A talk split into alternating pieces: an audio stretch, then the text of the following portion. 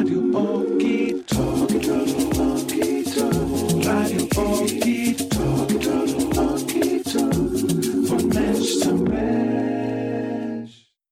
Welcome to Team Rabbit Hole Edition 188 with Melissa Yennevine, Shadow Dancer, Wanderer, Mystic, Psychonaut, Blogger, Solstice Baby. Join the team as we explore connections, journeys, and experiences in this thing like called life. Welcome. Thanks for having me, guys. Most definitely, Melissa.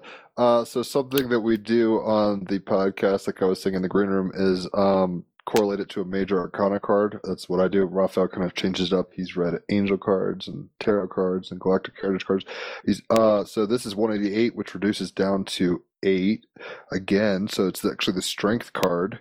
I face my fears with the strength of love and patience. This is about trusting yourself, letting your inner endurance shine, using your power to embrace the amazing person within you, and you have everything within you to succeed. Raphael, what is the angel card?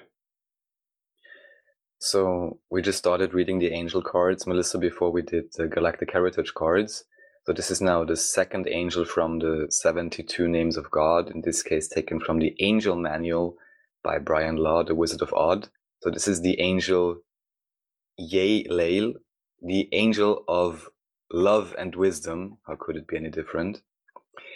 This angel is invoked to quell popular uprisings, to succeed against those who attack us in court, and to restore martial bliss, bringing peace between spouses. This angel has power over employers and employees, helping to maintain harmony. Influence. Those born under this influence like to do everything quickly, and when children do not have the patience to listen to teachers, because it seems that the information already is in their head. They have intuition since childhood for what is right or wrong. At heart, they believe that they are not on earth by chance and know that their family is a karmic choice, so they feel certain obligations to help them. Extremely loving, they celebrate the universal truth and brotherly love. Their emotions are so strong that they are experienced jointly by the angel. They will never allow themselves to be negatively influenced and have the sobriety to dominate any situations.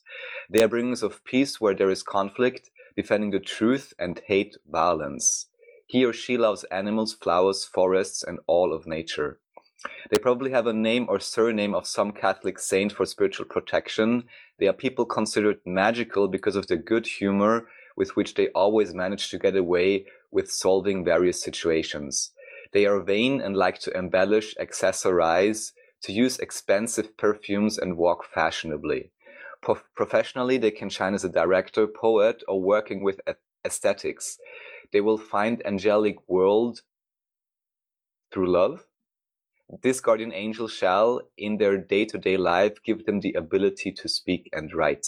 And the affirmation goes quite similar to what you mentioned, Jim. I will face my fear of the unknown with courage and faith and wait for the solution to grow. So I'm. Oh, go ahead, Melissa. I was going to say, does any of that resonate between It's the? Uh, yeah. really interesting because that really kind of defines the book that I wrote. Well, shit. Uh, okay, so okay, yeah, I forgot you read a book. Uh, Raphael mentioned that, so I'm like, all right, cool. We're going to talk about that. Don't let me forget that. So, um, I'm still getting my head around. I bought this deck recently, and I haven't been messing with it much. But I'm used to Galactic Heritage, which like Andromeda is saying this, and so I'm getting my head around Angels now. It's like, okay, okay, it's different. Um, and we're just kind of jumping in with it, so I'm getting used to that. So, new for both of us on that front. Um, Melissa, go ahead and I guess expound a little upon how it might resonate at that level, but I want to kind of get a biopic about you at some level because I have no clue, clue who you are, and Raphael knows you. But anyway, um, yeah, tell us why it resonated, and we'll pick up back on it later. But go ahead and finish your thought on that front. Oh, it's just interesting about you know trusting, um, being fearless and trusting the- your intuition that things are going to come to you as they should, and uh, that's just kind of how I felt about it. The the book is a lot about that. It's a lot about um, surrendering to the will of you know your intuition and, and just kind of following that. And I think that's and not having the having fear in um, kind of sharing that story. So that's really, yeah. And it's funny, I'm just looking at your natal chart, your astrology chart right now, and um, you are a Cancer with a Capricorn moon, but you have Sun conjunct Mercury and Jupiter in the fifth house Cancer, so you have a Cancer stellium, uh, and that fifth house is ruled by Leo, which is the Strength card. So you you naturally are very probably intuitive, obviously, but also very strong, loud and proud, uh, fiery, uh, tenacious, that kind of stuff. Not just kind of like, I mean, you might get moody and eat a pint of ice cream or whatever, but at some level, uh, you're more than just an emotional cancer, so it's all good on that front. So, uh, I mean, first things first, like I know that you met up with Raphael on the flush at one point. Um, maybe start there. How did you how did you get into Raphael's reality tunnel? Yeah, that's actually a really interesting story. Um, we were in San Francisco at a nightclub called 1050, I believe. And it was on Devil's Night. It was the night before Halloween. And it was a costume party. It was very loud and very active and a bit overwhelming. And I'm not sure how we met. He just kind of appeared next to me. And I was like, who's this mischievous little creature here?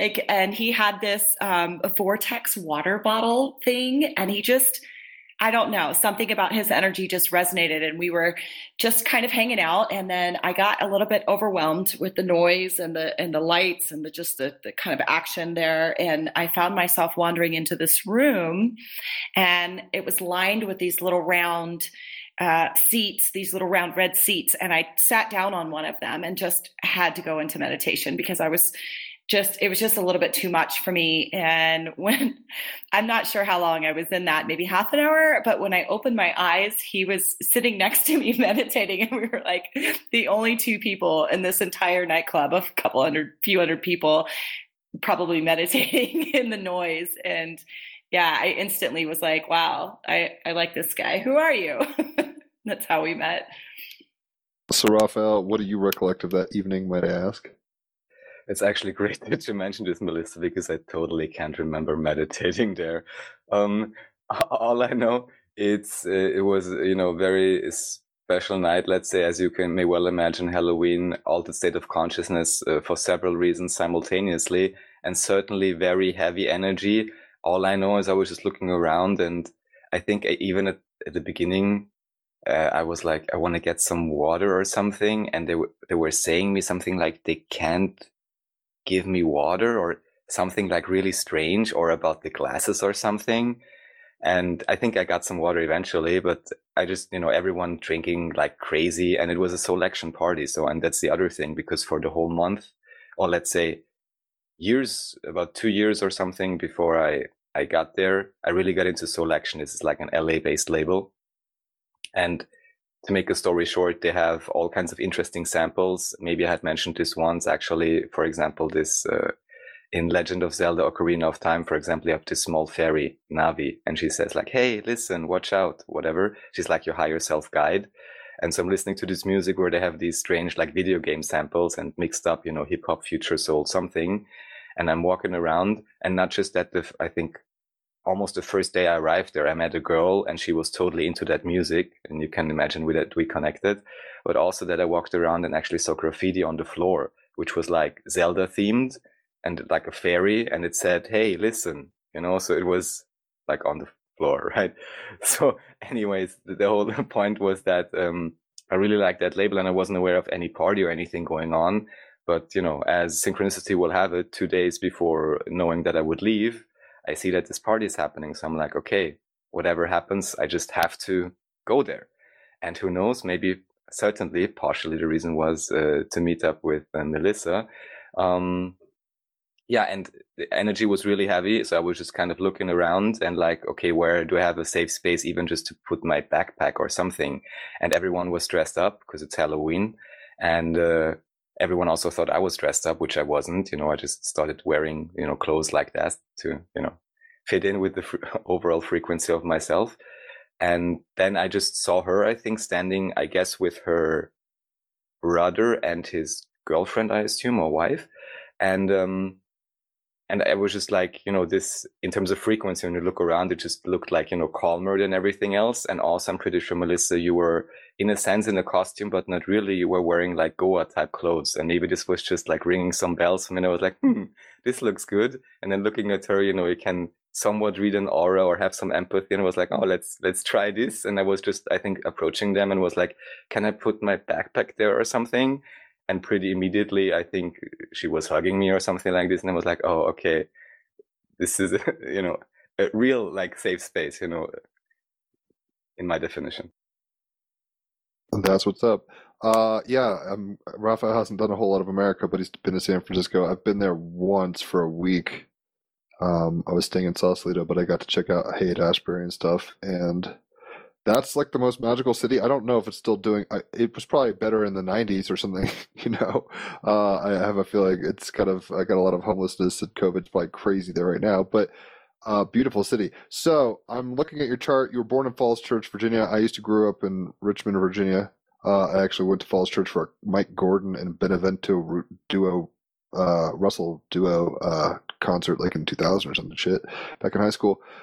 Um, 2004 maybe. But uh, kind of give me. Let's just start from the beginning. Like, where did you grow up, Melissa? Like, what kind of culture were you part of? How did you start individuating? How are you finding yourself in Belgium now? As long-winded or as short-winded as you want, uh, and we'll get into things like your book and stuff, obviously, at some point.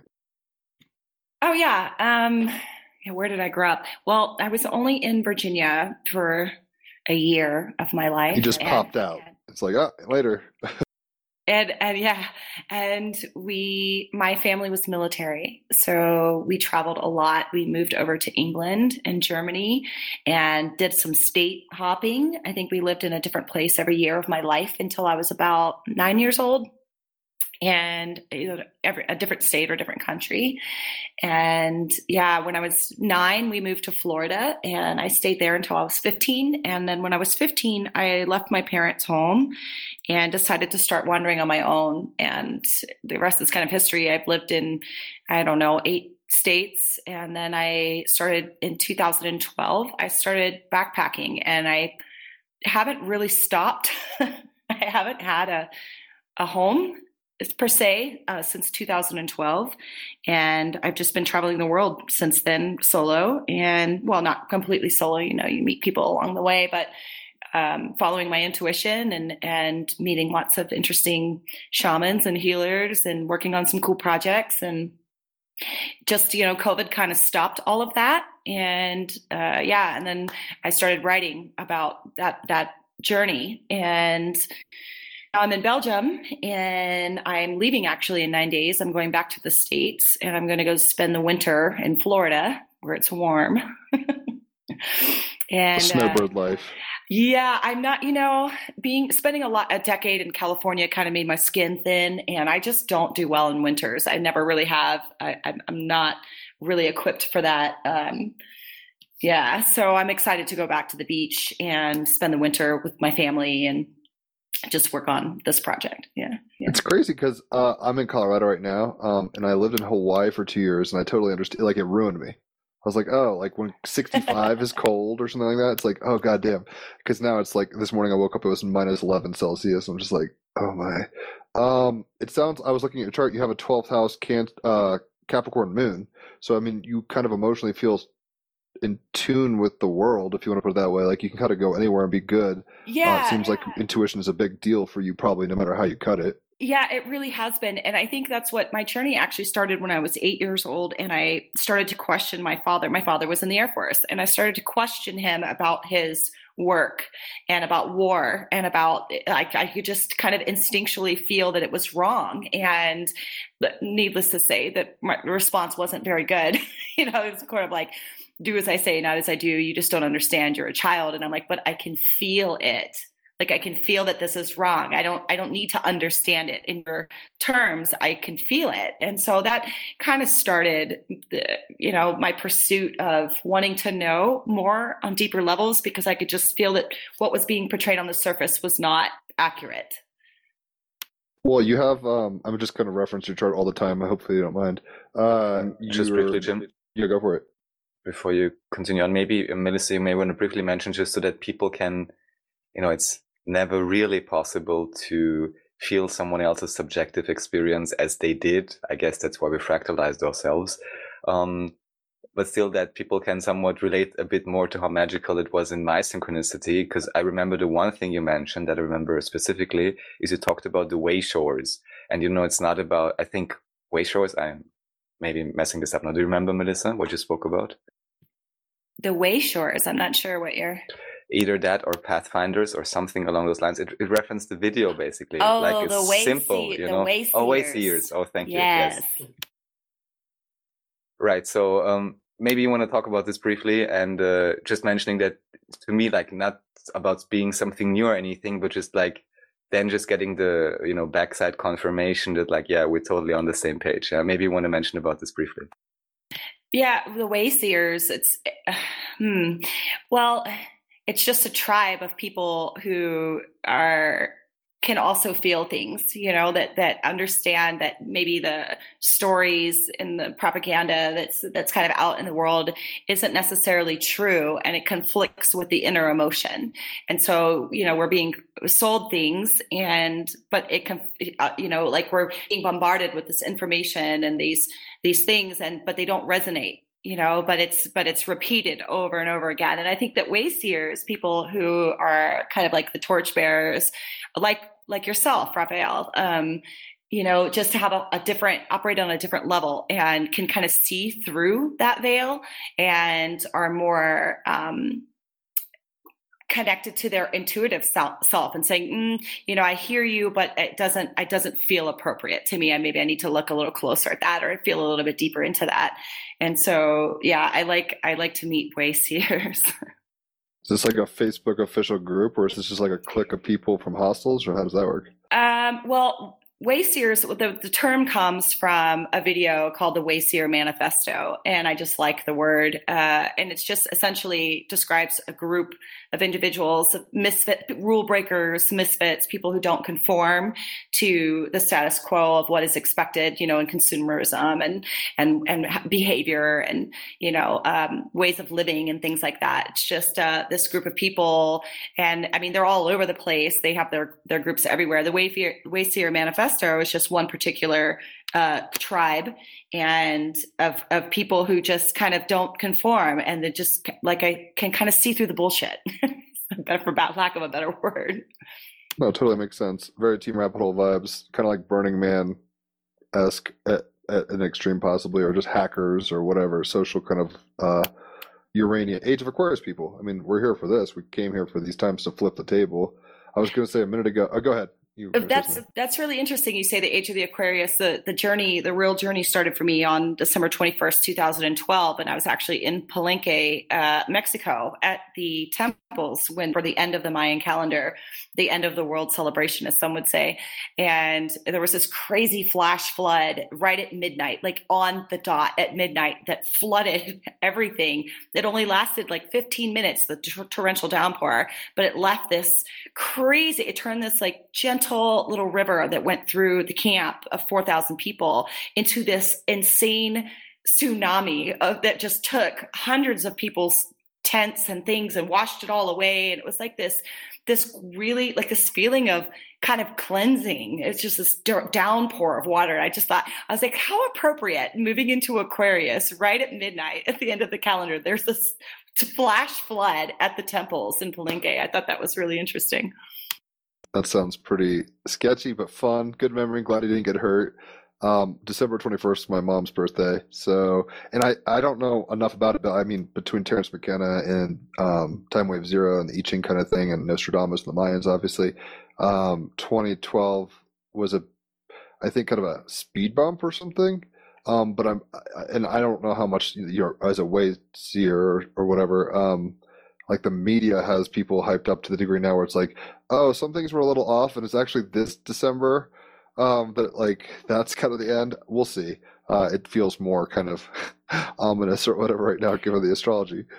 Yeah, and that's also what's really interesting because the the beginning of my journey started on December 21st, 2012, and it's kind of closing on December 21st, 2020. It's like this full circle. Uh, it just it, it seems very um, auspicious. I don't know. Own it, own it. Uh, you have uh, North Node, which is kind of your karmic destiny or whatever, if you want to put it that way, and Pluto, which is about death and transformation in your eighth house, which is Scorpio flavored Libra. So it doesn't surprise me that you were kind of questioning fairness, essentially, and maybe bringing the military industrial complex model up uh, with your dad um, and stuff like that. Like you're going to be going through a lot of transformations through relationships. Do- Raphael is a Libra, so it doesn't surprise me. You're kind of probably in a weird way a homing beacon for him at that rave or whatever, um, because you have this very intense shaman energy, I guess you could say, um, in Libra anyway. So it's like, like it doesn't surprise me you guys linked up at that level. Uh, I don't want to read, you know, back into the story too much, but I'm like, all right, there's fingerprints all over this crime scene. I kind of see why it is that way, maybe potentially.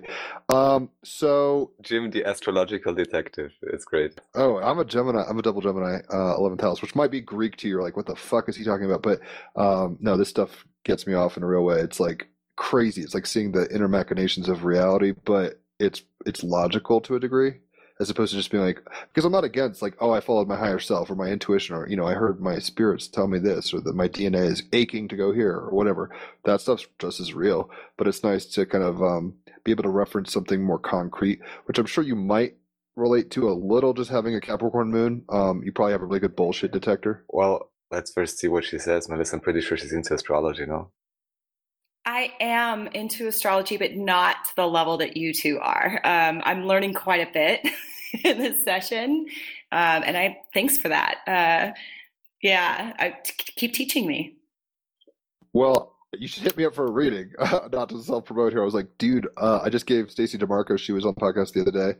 Um, she's got like ten or twenty um, oracle decks and all sorts of crazy shit. She's this international kind of mystic person or whatever. Uh, and that was four hours. That was crazy. But anyway, um, I could do a little. I mean, I, just looking at a chart, like I said, I pulled it up, um, and I'm kind of seeing what's relevant. And I'll keep looking at it. It's on my other phone, which is now asleep, and my hand is on this walkie-talkie function on this one. So, derp. Um, but while I kind of, yeah, I know, right? Rafa's like, why are you not on a computer? Uh, yeah, I've got all these like old ass phones that I've just bought a thousand dollar computer. I'm like, why am I not using this computer? I'm just like not using it. I don't know why. But um, all right. So I, I was looking at your website and it's uh, maybe I'm tripping, but were you in the Air Force? No, I was not in the Air Force. My father was in the Air Force. I was an Air Force Gotcha, brat, gotcha. brat as Okay. they, they call us. In very quickly scanning, I saw the word Air Force, so I just jumped onto that wagon. But okay, now you're clarifying it. Um, and so was your family and the culture? I mean, you broke away from it pretty quickly. Uh, not surprising. Pluto and you know eighth house Libra. is like you're gonna die and resurrect through relationships. Um, it's your destiny. North Node there too. So don't think this is a one and done. You're gonna. I don't know if you're married and stuff, but it's like you're gonna be like probably have a lot of relationships and alchemize through friendships and relationships. You know, like one day you're like, I'm a cheerleader, and then you're like, I'm a goth, and I don't even talk to the cheerleaders anymore, or whatever. Like that kind of thing is very real for you. Um, what was the culture from which you were kind of stemming? I mean, were they like, I mean, obviously military, but were they like mystical in any way? Were they like Republican wasp? What was going on there?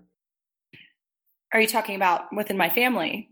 Yeah, I mean, I know it was like a blip on the radar and you kind of dipped out, and I kind of want to get into those adventures. Um, but I'm just trying to get a context for like how you, like, from what island did you jump off of or whatever? Yeah. Um, well, hmm. When I was really young, I, I, I have this, I want to say it, it's like a gift and a curse. I have this sensitivity to feeling things. And there was a lot of aggression in my house. Um, and I think it stemmed from, you know, the kind of experience of you know my father being in war and things and i just couldn't handle it i could not handle the stress uh, i couldn't handle the the violence the aggression it just really uh, didn't sit well with me. And so I, I i decided to leave. I felt like i could do better outside of that environment. My mother on the other hand ironically is a doctor and a healer. She teaches yoga and meditation. This came years later. You know she was a mother at first but when my split you know my brothers and i moved out and everything um, she went back to school and she got her doctorate uh, a double doctorate um, for animal medicine and human medicine and she teaches yoga and meditation. So my mom's always been like that grounding force for me. Um, but no not it's it's been that duality you know like the war and then the peace the same, and I like I fell somewhere in the middle. It seems like I have a little bit of both in me from my parents. I ha- definitely have a warring side, but it's mostly a war against myself, and uh, and then I have a very peaceful side um, that I think I adopted from my mother. Word, yeah, just looking at your chart, you have Chiron, which is like the wound where the light comes in, you could say. Like it sucks, but it's like you heal through it. Uh, your Chiron's in Taurus, which is like and in third house, so it's like you just didn't feel like the ideas of your home were jiving. Probably pretty confusing. Um, and maybe even felt like, you know, your values were never like people's values in the home were very different than yours at a, at a mental level. So not, not surprising. You were like, all right, eject. I want to do my own thing. So, um, what were some of the first adventures? I mean, was it safe? Like, what the fuck were you doing? Like, like, uh, like working on farms and going place to place. Like, how did you make it work? Because that's a young age to um, emancipate oneself. Yeah, I yeah, right. Um, I'm a bit of an old soul though. Like I, my mother, luckily, uh, instilled very good kind of work and earning habits in me. She took me to work with her when I was nine years old. She took various jobs, um, you know, at a leather shop, at a gullery place where she made cement figures that people put in their yards. And she, she delivered flyers for a roof, roofing company. And she would take me on these and she like, do you want to go to work and make some money today? You know? And so, but from nine until, you know, 14, I had already had work experience, so it was very easy for me to go to work. Um, and my mom was actually really, really generous, and she co-signed on an apartment for me a year after I had moved out, so that I could live on my own because I was living with some pretty shady people and I went to her and I said, you know, it's kind of dangerous where I'm at. I'd really like my own place. Uh, Define shady. Were these like alcoholics? Well, like, like drug. They're like drug dealers. I think. Um, I don't. I wasn't really sure. I just didn't. The energy did not feel safe. Like it just felt very dark there. Um, and you know, even though I didn't really know what was going on, I just could sense that it wasn't a safe place to be. Uh, intuitively, I was like, you need to get the fuck out of here. like this is not this is not on your path. Like this is a, detour and you don't need to be here. And my mom supported that and she co-signed for an apartment for me when I was almost 16. And yeah, and the rest is history. I started working as a cocktail waitress and then I started bartending when I was 19 and then I just crushed it as a bartender and made entirely too much money for that age and bought a house when I was 22 in Atlanta and was bartending in Atlanta and then, you know, went from Atlanta to LA, spent a decade in LA and then left LA and backpacked the world and did that for eight years. I'm sure you realize this, but uh, and I'm not like narking on you. I don't really care, but it's like most kids aren't earning money that young, nor getting co-signed. Like that's really nice that it worked out for you like that. Um, I'm curious, were these like coke dealers or like mushroom dealers? Like probably not hippies in a good way. It seems more edgy and uh, darker have vibes. Yeah, I don't think that they were medicine men. No. Right. Um, so La La Land, you were out there for a decade. Uh, that's where I, I, was. I'm much like you. I've been traveling a lot, living in Switzerland for a year, Australia, Ecuador, all sorts of crazy places. Um, and I got I flew in from Australia to LA right when COVID dropped like right day after Valentine's Day, and you know people are like, "Have you been to China on the plane?" I'm like, "What are you talking about?" no, I haven't been. To... So I got stuck in North Hollywood for a month. What part of LA were you doing? How did that work? Because it's a, I could see it being fun, but you have to be like plugged in properly, or else it seems like just a crazy vain rat race of the weirdest kind. Yeah, LA was a challenge. Um, I came there very open, very honest, very trusting, and it kind of ate me alive, to be honest. Uh, I think I, that's like the typical story. I mean, like where dreams go to die kind of thing. Yeah i was i was not prepared. I, I, can say that. I was way too honest. I was way too i was naive. I was way too trusting. Uh, i got duped a lot. I got taken advantage of a few times and I, it kind of changed me. I, I started to distrust the world actually living in la it took me a good four years to or five years to find my tribe, which I have a fantastic tribe there now. But it took some time to find them. Um, I, you know, it, it's a it's a city of actors, and I my bullshit detector just was not up to par when I first got there. I was expecting, you know, people to be as open and honest as I was, and that just wasn't the case. And so it was it was pretty challenging. LA uh, really brought me down. Actually, it brought me down pretty low. And it wasn't until I found my tribe, my burners. I went to Burning Man, and I started working in a nightclub in Santa Monica, and met these really amazing people um, that I'm still friends with. I have a very good core group of friends from Los Angeles, and they kind of changed that for me. You know, like my trust started to build again. I started to kind of open up again because I had. Cl- I'd shut completely down um, after the fourth year. I just didn't. I didn't feel well there. I, I just felt like the whole place was fake, and I was just really searching for authentic people, and I was having a really hard time finding them. So, were you doing psychedelics before this, or I mean, just going to Burning Man? Like, it's a, it's almost like a Salvador Dali, you know, acid trip or something. I've never been, but it looks pretty dope. Uh, how did you fall into that whole scene? Um, yeah, actually, my first experiences with psychedelics uh, was when I was a teenager. They that's actually what kind of broke me, broke my mind open to the interconnectedness of everything. That started when I was 15, 16, 17. And then I didn't do psychedelics for a really long time because I had already seen what I needed to see. I was like, oh, wow, okay, I get that. You know, there was no need to repeat. Um, and Burning Man, I was actually sober for the whole thing at Burning Man. And um, props. That's probably yeah, atypical. Well, well, Burning Man is really intense. Okay. And I could, I honestly couldn't imagine it on drugs. I think it would be too much for, for me uh, personally. It, it was already intense enough. There was already enough going on that I, I just I didn't think it, it is a drug experience. Yeah, it is by itself, and I didn't need anything else to enhance it. It was already enhanced. It was already vibrant, and it was already intriguing, and it was already interesting, and it was enough. I didn't need anything else, and uh, I had a very, very good experience at Burning Man. A really fantastic time. Um, and I actually met those people at that nightclub that I worked at. Uh, I don't remember how I got to this club and met these people. A friend of a friend, somebody introduced me to somebody and I ended up at the Moore Bar. And then they invited the second year that I was working there, they invited me to be part of their tribe at Burning Man. They had their own theme camp, theme camp. So we would come a week early and stay a week late, you know, to set up our stuff and to break it down. And um, yeah, that was, that became What was the theme? It was called the Mecca Outpost and uh, it didn't really have a theme per se. It was more like a giant living room. Um, it had well several giant living rooms, uh, just huge, huge tents with lots of seating and you know carpets and a DJ booth that I actually got to build for our camp, um, a DJ booth slash bar, and yeah, it was just a, it was right on the Esplanade, and so people could just wander in and sit down and have conversations and listen to music, and it was just kind of like a a hangout spot. I really liked it. Yeah. So you're a cancer that's all about like home and comfort at a level like kind of nurturing. And it sounds like you kind of combined you brought the magic of the Cancerian vibes, but also with the bartender know how. Uh, were you hustling drinks there? I did pour some drinks. Um, I don't bartend anymore though. I quit bartending in 2006. I think it was 2006, 2007, uh, after I dated an alcoholic.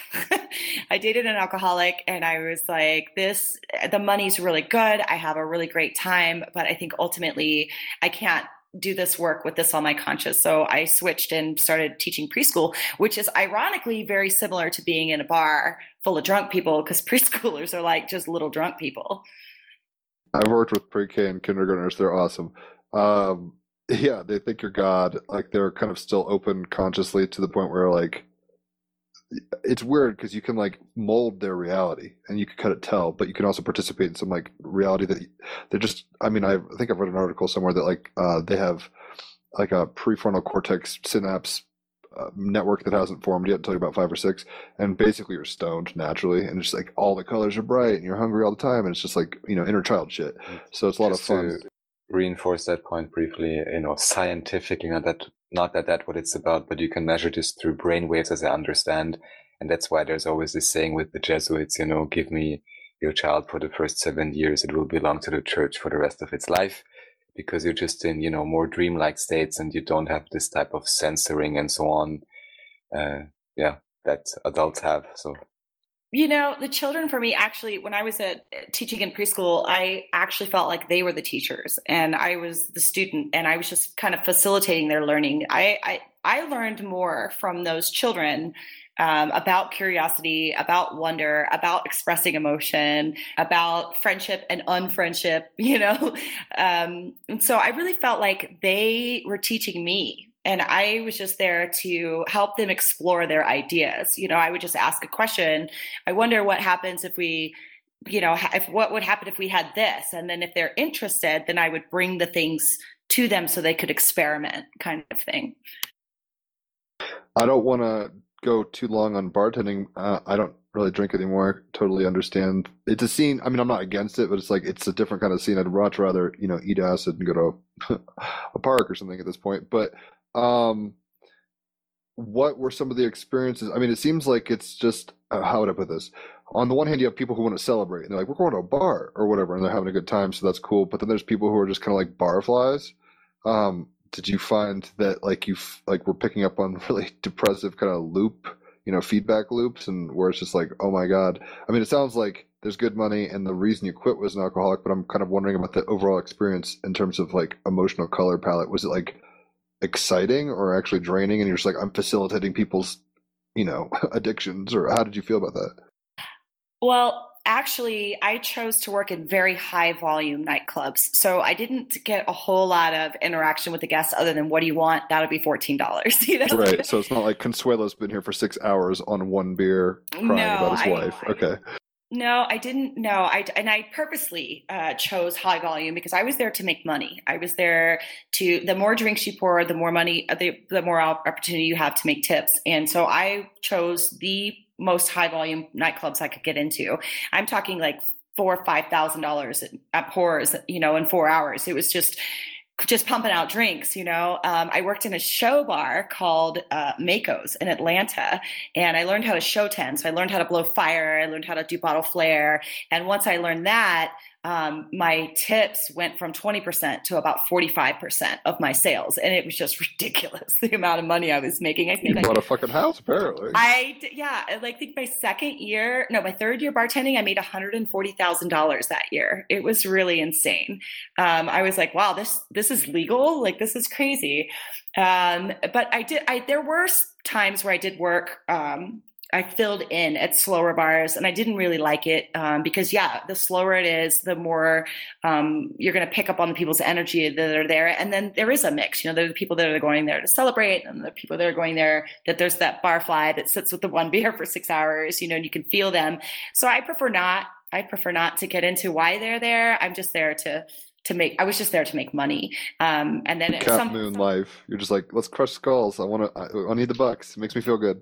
Yeah, well, it's it, well, it gives. I and I also I really like parties. I like to I like gatherings. I really like events. I like to see people dancing. I like to see people laughing. I and some this warring part of me sometimes likes to see fights. Like when fights would break out in the bar, I would jump up on the bar and jump into the fight, and like instinctually, and I don't even know why I would do it, but like in, my impulse was like break it up or get in it or something. You know, um, my mother was actually there for one of those. she tried to grab me as I launched myself off the bar, but I did it because usually when you, as a female, you throw yourself in between some guys that are fighting, they'll stop because it's confusing. Ideally. Well, they well, it, it worked every time. Um, they stopped. No punches were thrown, and security was able to grab them and kind of you know move them from the dance floor. So, um, and everybody could continue having a good time. But I really liked the atmosphere. I liked the loud music. I liked the screaming, and I liked the dancing, and I liked that I was able to be at a party every weekend playing with people and then I could would leave with more money I could fit in my pockets. It was insane. I'm like, you get paid to party? Like that that's cool. It didn't really feel like work, you know? You do have, like I said, uh, cancer. You're in your cancer with Jupiter and Mercury and Sun conjunct, but it's in fifth house Leo. So yeah, life of the party, Sun. Like let's like live in La Vida Loca. Like to a point is like what you're all about.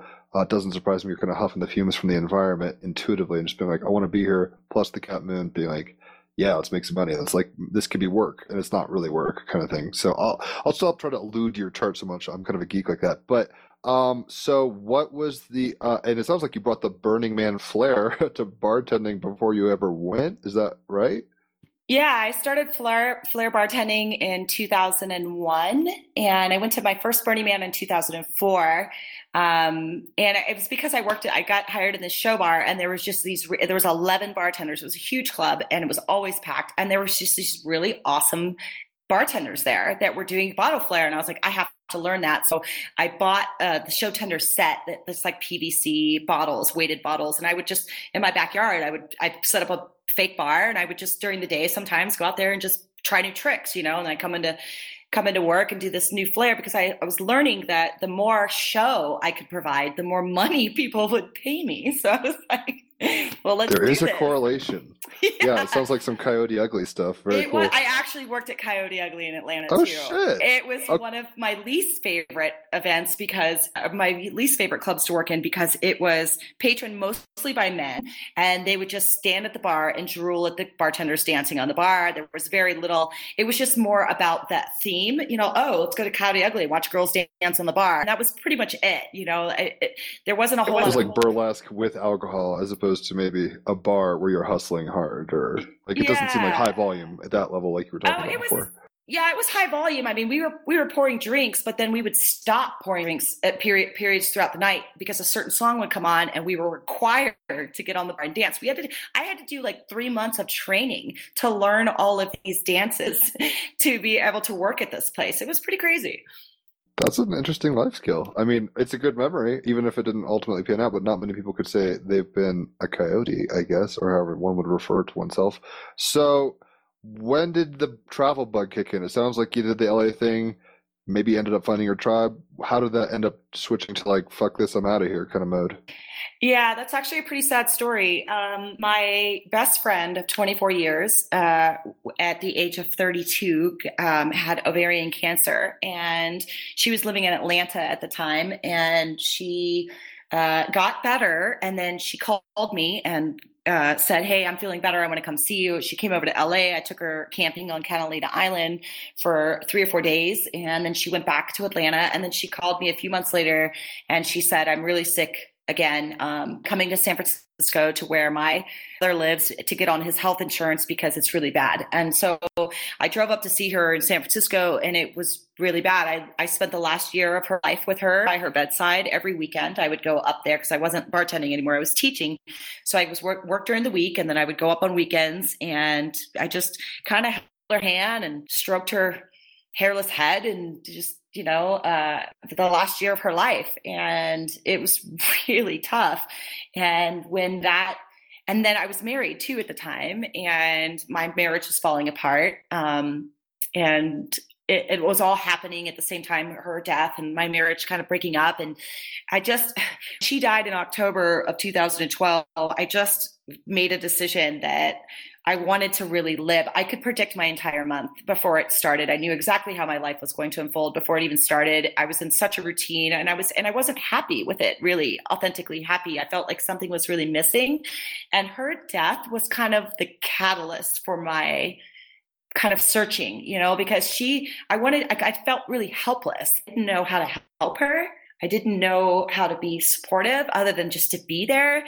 And I, I didn't understand why she was so sick. And I didn't, you know, and I just, I, I left her death left me with a lot of questions and a, a very uneasy feeling. And, and that's why I just, I went home and I told my husband that I wanted to backpack around the world. And I asked him if that was something he was interested in. And he was like, absolutely not. and so we kind of shook Quote, hands. irreconcilable difference there, I guess. Yeah, and we so we kind of shook hands. I said, "I'm really sorry, but you know, this I really feel the impulse to do this. I I want, I got to go.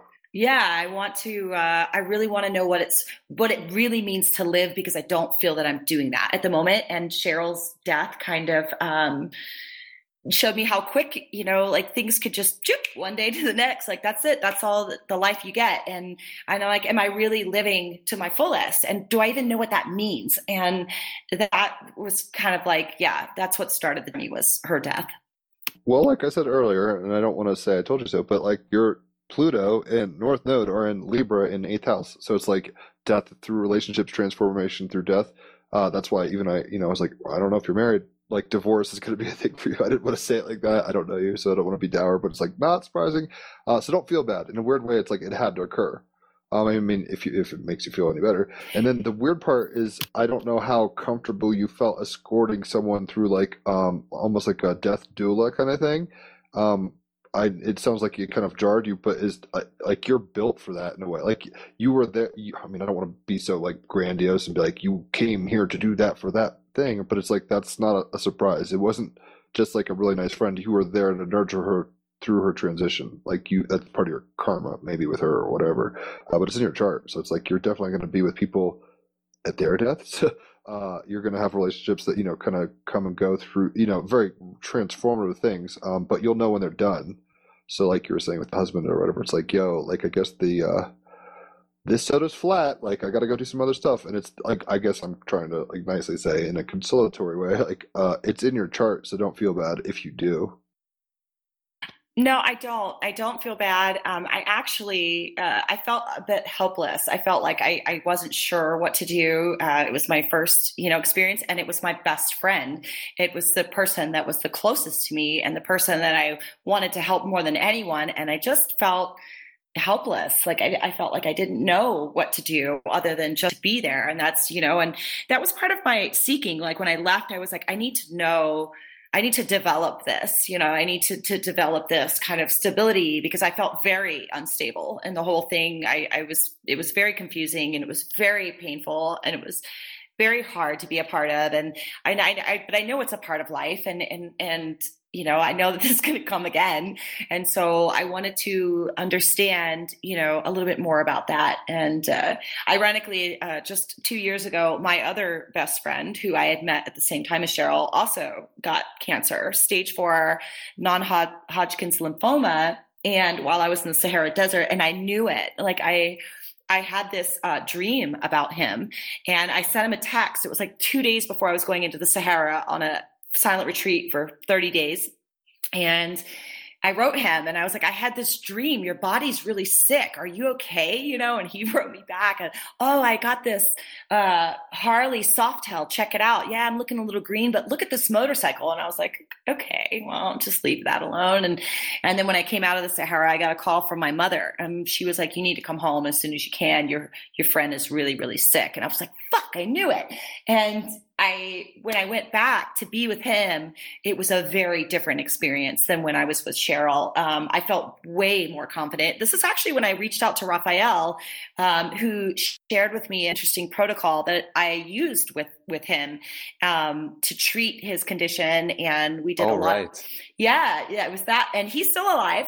Uh, he was being called a miracle case by his doctors. They wanted to hit him with eight rounds of chemo and chemo is what killed cheryl in my opinion. I watched it happen. Every time she came back from a chemo treatment she was just more dead and you know like one one another you know toe in the grave. And i was like i don't know about this chemo thing.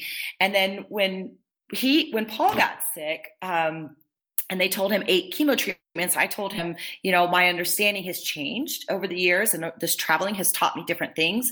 I'd like to console some close friends uh, who are also uh, have some understanding about this. And I didn't. It was a very different experience. Um, it it hurt still to see him like that, um, but I I didn't have that uh, nervousness and uncertainty. I was feeling actually very confident. It and, wasn't your first rodeo. Yeah, it wasn't my first rodeo. And I think the 76 years of traveling and meeting all these shamans and doing all this inner work and understanding about metaphysical and, and, you know, like how energy can get stuck in the body and like how to treat yourself you know, and not just take the drugs that the doctors want you to take, but actually how to look at inner issues. And that's what we did. And uh, I learned, you know, about Cheryl. I learned some really heartbreaking things about her after she died, um, about how she was abused, sexually abused as a child that I did not know. And she developed uterine cancer. And, you know, other friends were like, yeah, she always felt that part of her was very dirty, you know, because it was misused. And I, you know, I felt like that experience led to her death. And so it made me very curious about the metaphysical um, aspects of our health. And so when I met with Paul, I had a very different perspective. I was much more grounded. I was much more aligned with, hey, your spleen's exploding. Do you know what the metaphysical is for that? And he was like, I think I'm holding grudges. And I'm like, dude, that's it. Like, nailed it. Like, do you want to look at those grudges? And he's like, not right now. you know, but then I had to learn how to respect his no. Um, even though I just wanted to push for a yes, yes, let's do this, let's do it now. I, I had also learned on my travels how to respect somebody's no. And you can't help somebody until they have a yes. It doesn't matter how hard you push. That's a fucking hard lesson. It's a really hard lesson, especially when it's your best friend, you know, your other best friend. It's like these are like two lifelong friends. These are the people I've known the longest that know me more intimately than anyone else, and the people that I would want to help more than anyone. You know, it's like these are the people that I really want to survive. Like I, I just feel so connected to them. And um, but I had to learn that, you know, how to respect a no. And he had a very clear no in the beginning. And then so I had to be very patient. I stayed with him for four months uh, every day and took him to his appointments and you know cared for him. And then by the second he was being a little bit more receptive. So we started doing some meditations together. I started, I was massaging him with CBD oils. We were talking to his body. I was teaching him how to talk to his body, how to go into the shadow, how to dance with these things that he was holding that were, you know, exploding inside of his abdomen. and, and, so, yeah, he's fine now. Um, I think he's still swinging in and out of the, the, the, you know, the new and the old. He's, he hasn't quite um, developed his routine yet, like his practice to keep himself grounded. But he's going back and forth, and you know, hopefully he that that starts to level out, and he doesn't have to have you know a second round with this, another fight with this, because it's usually the second round is much harder than the first. And so, um, but he's the doctors called him a miracle case. He only did two rounds of chemo, and we treated him with the uh, with their suggestions from Raphael and um, also with the CBD stuff that I had sent in from uh, California, a lot of body massages, a lot of meditation, and yeah, that was two, a little over two years ago. And he's he's he's still here, and he doesn't have he's cancer free. So, you know, there was there was something that happened there. Shit works clearly. Uh, Raphael is a funny character like that. Obviously, some um, you know Libra pixie that you see in a nightclub. Uh, like I said, I mean, I'm just looking at your chart. I know his chart a little. It's like you guys, uh, yeah, you.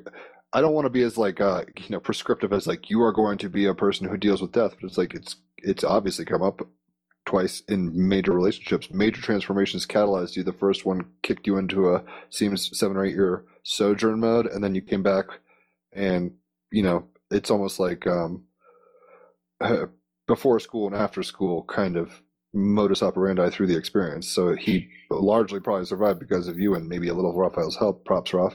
But um, yeah, no, It- you yeah, kind of showed up it- to the rodeo knowing what the fuck to do this time. it really felt like that, you know, and and I, and that was actually kind of I was like, oh, like I did learn something. like I actually did. I didn't just go wander around and you know, like I actually got some answers. I actually got some understanding, and you know, the things that I was seeking found me, and I met really amazing healers who just took me to dimensions that I didn't even know existed. Why? I, maybe I had some intuitive sense that they existed. I think psychedelics had a little bit to do with that when I was younger, showing me the interconnectedness of things, but they took me to levels of understanding. Doctor Strange levels. Yeah, like I just was like, whoa, that's magic. Wow. Like I didn't even know that that was possible. That's really interesting, you know, and then it just taught me a lot about, yeah, listening to the body, being able to pick up on energies. One of the things I'm working on right now is how to not eat the energy of people because I am so sensitive. If someone passes me on the street and they're angry, I will start to feel angry, like out of nowhere. And I'm like, oh, who is it? Like, what do you you know and so that's kind of annoying and i'm learning uh, how to feel Shield. without digesting you know like to fe- yeah to feel it and say oh okay this is here but without like yeah without eating it and letting it you know kind of become part of my personal experience because that's that could be really uncool sometimes Most definitely. Um, I want to go down the rabbit hole a little in terms of what these might have been, maybe where you traveled, what you did, maybe some of these nuggets. But maybe if Raphael wants to play a tune, we could take a quick get tea break, potty break, whatever's clever. Uh, feel good? that's really appropriate yes how much time do i have Well, it seems you got about five minutes. Jimmy, want to have your track played or something else first? Uh, it's it's whatever. I picked four non-blondes. What's going on? Because I don't know. Okay, see, I'm not psychic, Oh my but I was like, I feel like she'll like this song. that is the song that i sing in karaoke Well, goddamn, I'm Oh not my psychic, but I'm close, right? So, uh, no, I've got a bunch of interesting placements. I mean, like I said, I'm not like seeing visions of the future, but I'm like, I'm pretty in tune. So, um, That's Yeah, more. That's the most it. appropriate song you could pick. that's let's jam Oh it. my. All right. See you guys in five Well, minutes. Here we go. Welcome back to Team Rabbit Hole Edition 188. By now, I would say uh, you have well proven it. Shadow Dancer, indeed. Thank you for all the stories you have shared so far, Melissa. Wow, this that song is so moving. Thank you. Hey, can't can't fake magic. I was just like, I, I don't know. Trust me, it's not like this is on my mind right now. I was like, uh, yeah, that one. And I was kind of like weirded because I was like, is this some like cool raver that like wants to hear like you know crazy spangle whatever like Burning Man stuff? And I was like, why am I playing a '90s kind of karaoke thing? But there it is, folks.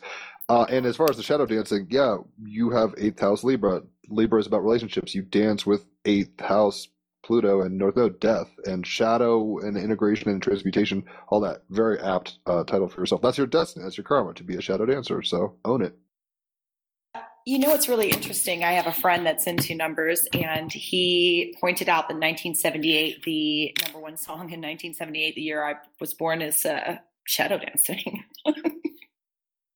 Well, there's always resonance at every level if you have eyes to see. So I'm kind of curious when you launched off, your friend passed, which I'm sorry about, but it sounds like it prepared you for more. So, I mean, in a weird kind of Bashar sense, Raphael might be able to speak on this. Is like you signed up for this adventure in these ways.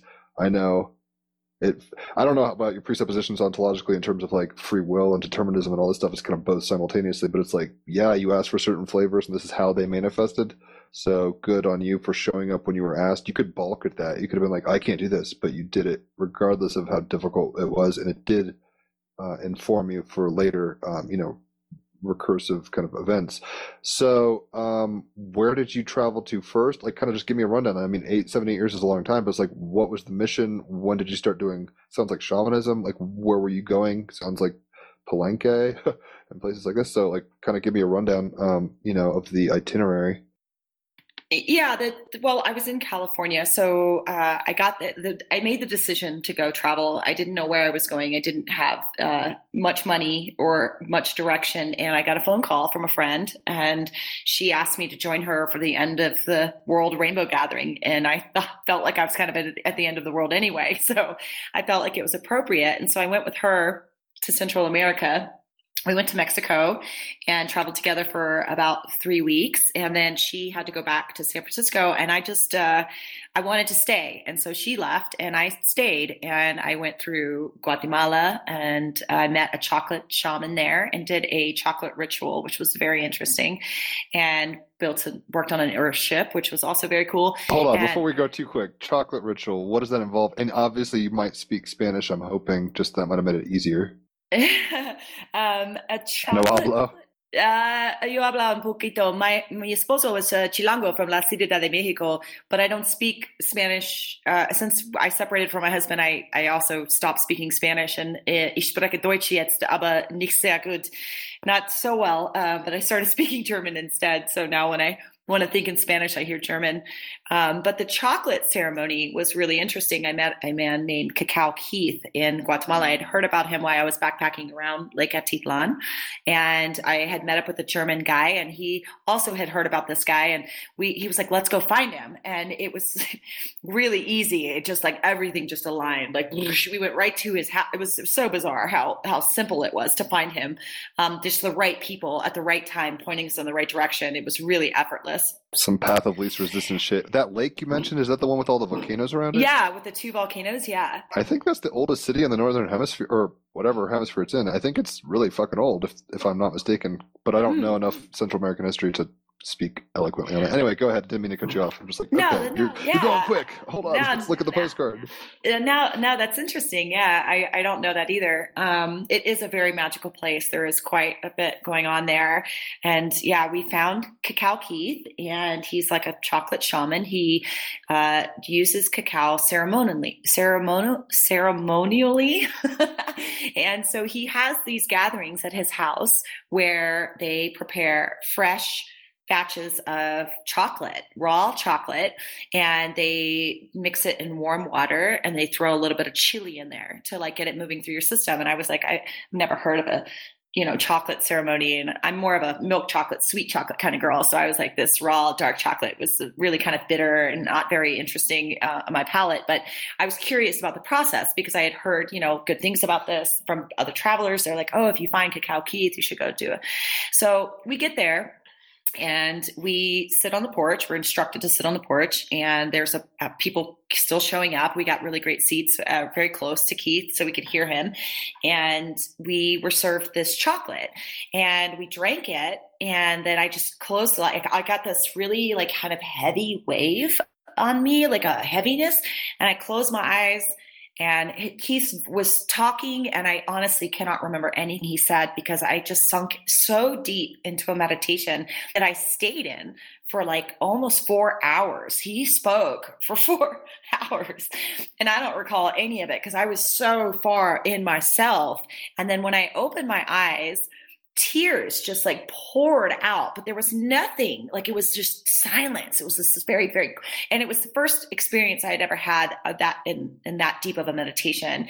And then when I opened my eyes, all of these tears just poured out. I looked at my two friends that were with me and the same, th- the two guys, and the same thing was happening to them. They opened their eyes and tears just poured out.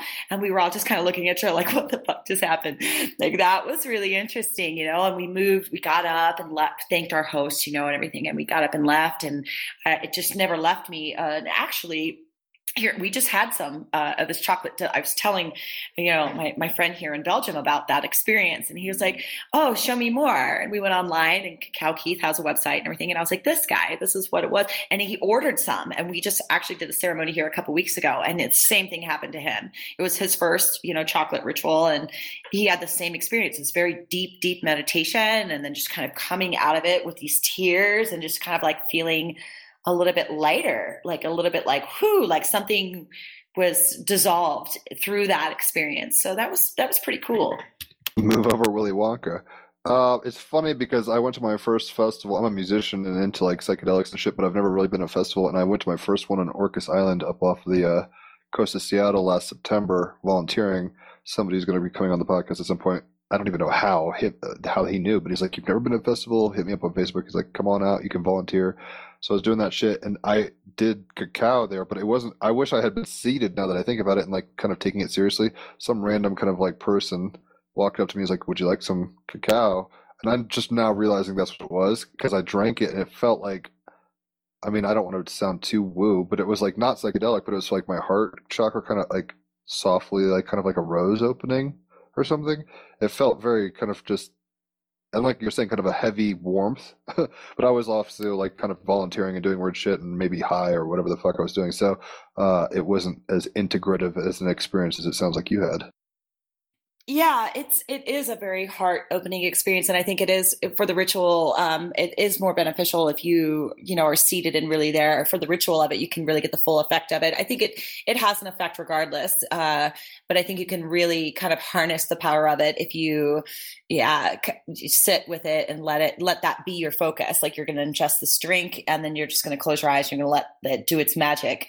And it was it was magic. I, I was very uh, surprised by it and, and very grateful for it because it was kind of right on time. I was still very fragile from, you know, it was still very early on in my travel and I was still had a very heavy heart from losing my, my partnership and my best friend and, you know, and then leaving my, leaving the school and just feeling very vulnerable and lost. And this kind of ritual brought me back to my heart center, which was really what I needed at that moment. So, um, yeah, cacao's chocolate's not just for you know drizzling on ice cream. Like you can uh, actually go places with that, which is really interesting because it's not it's a non psychedelic experience. It is more of a a flowering of your heart. It's a, like a, a kind of like a cleansing. feels like a cleansing, which was really really welcome at that time. Yeah.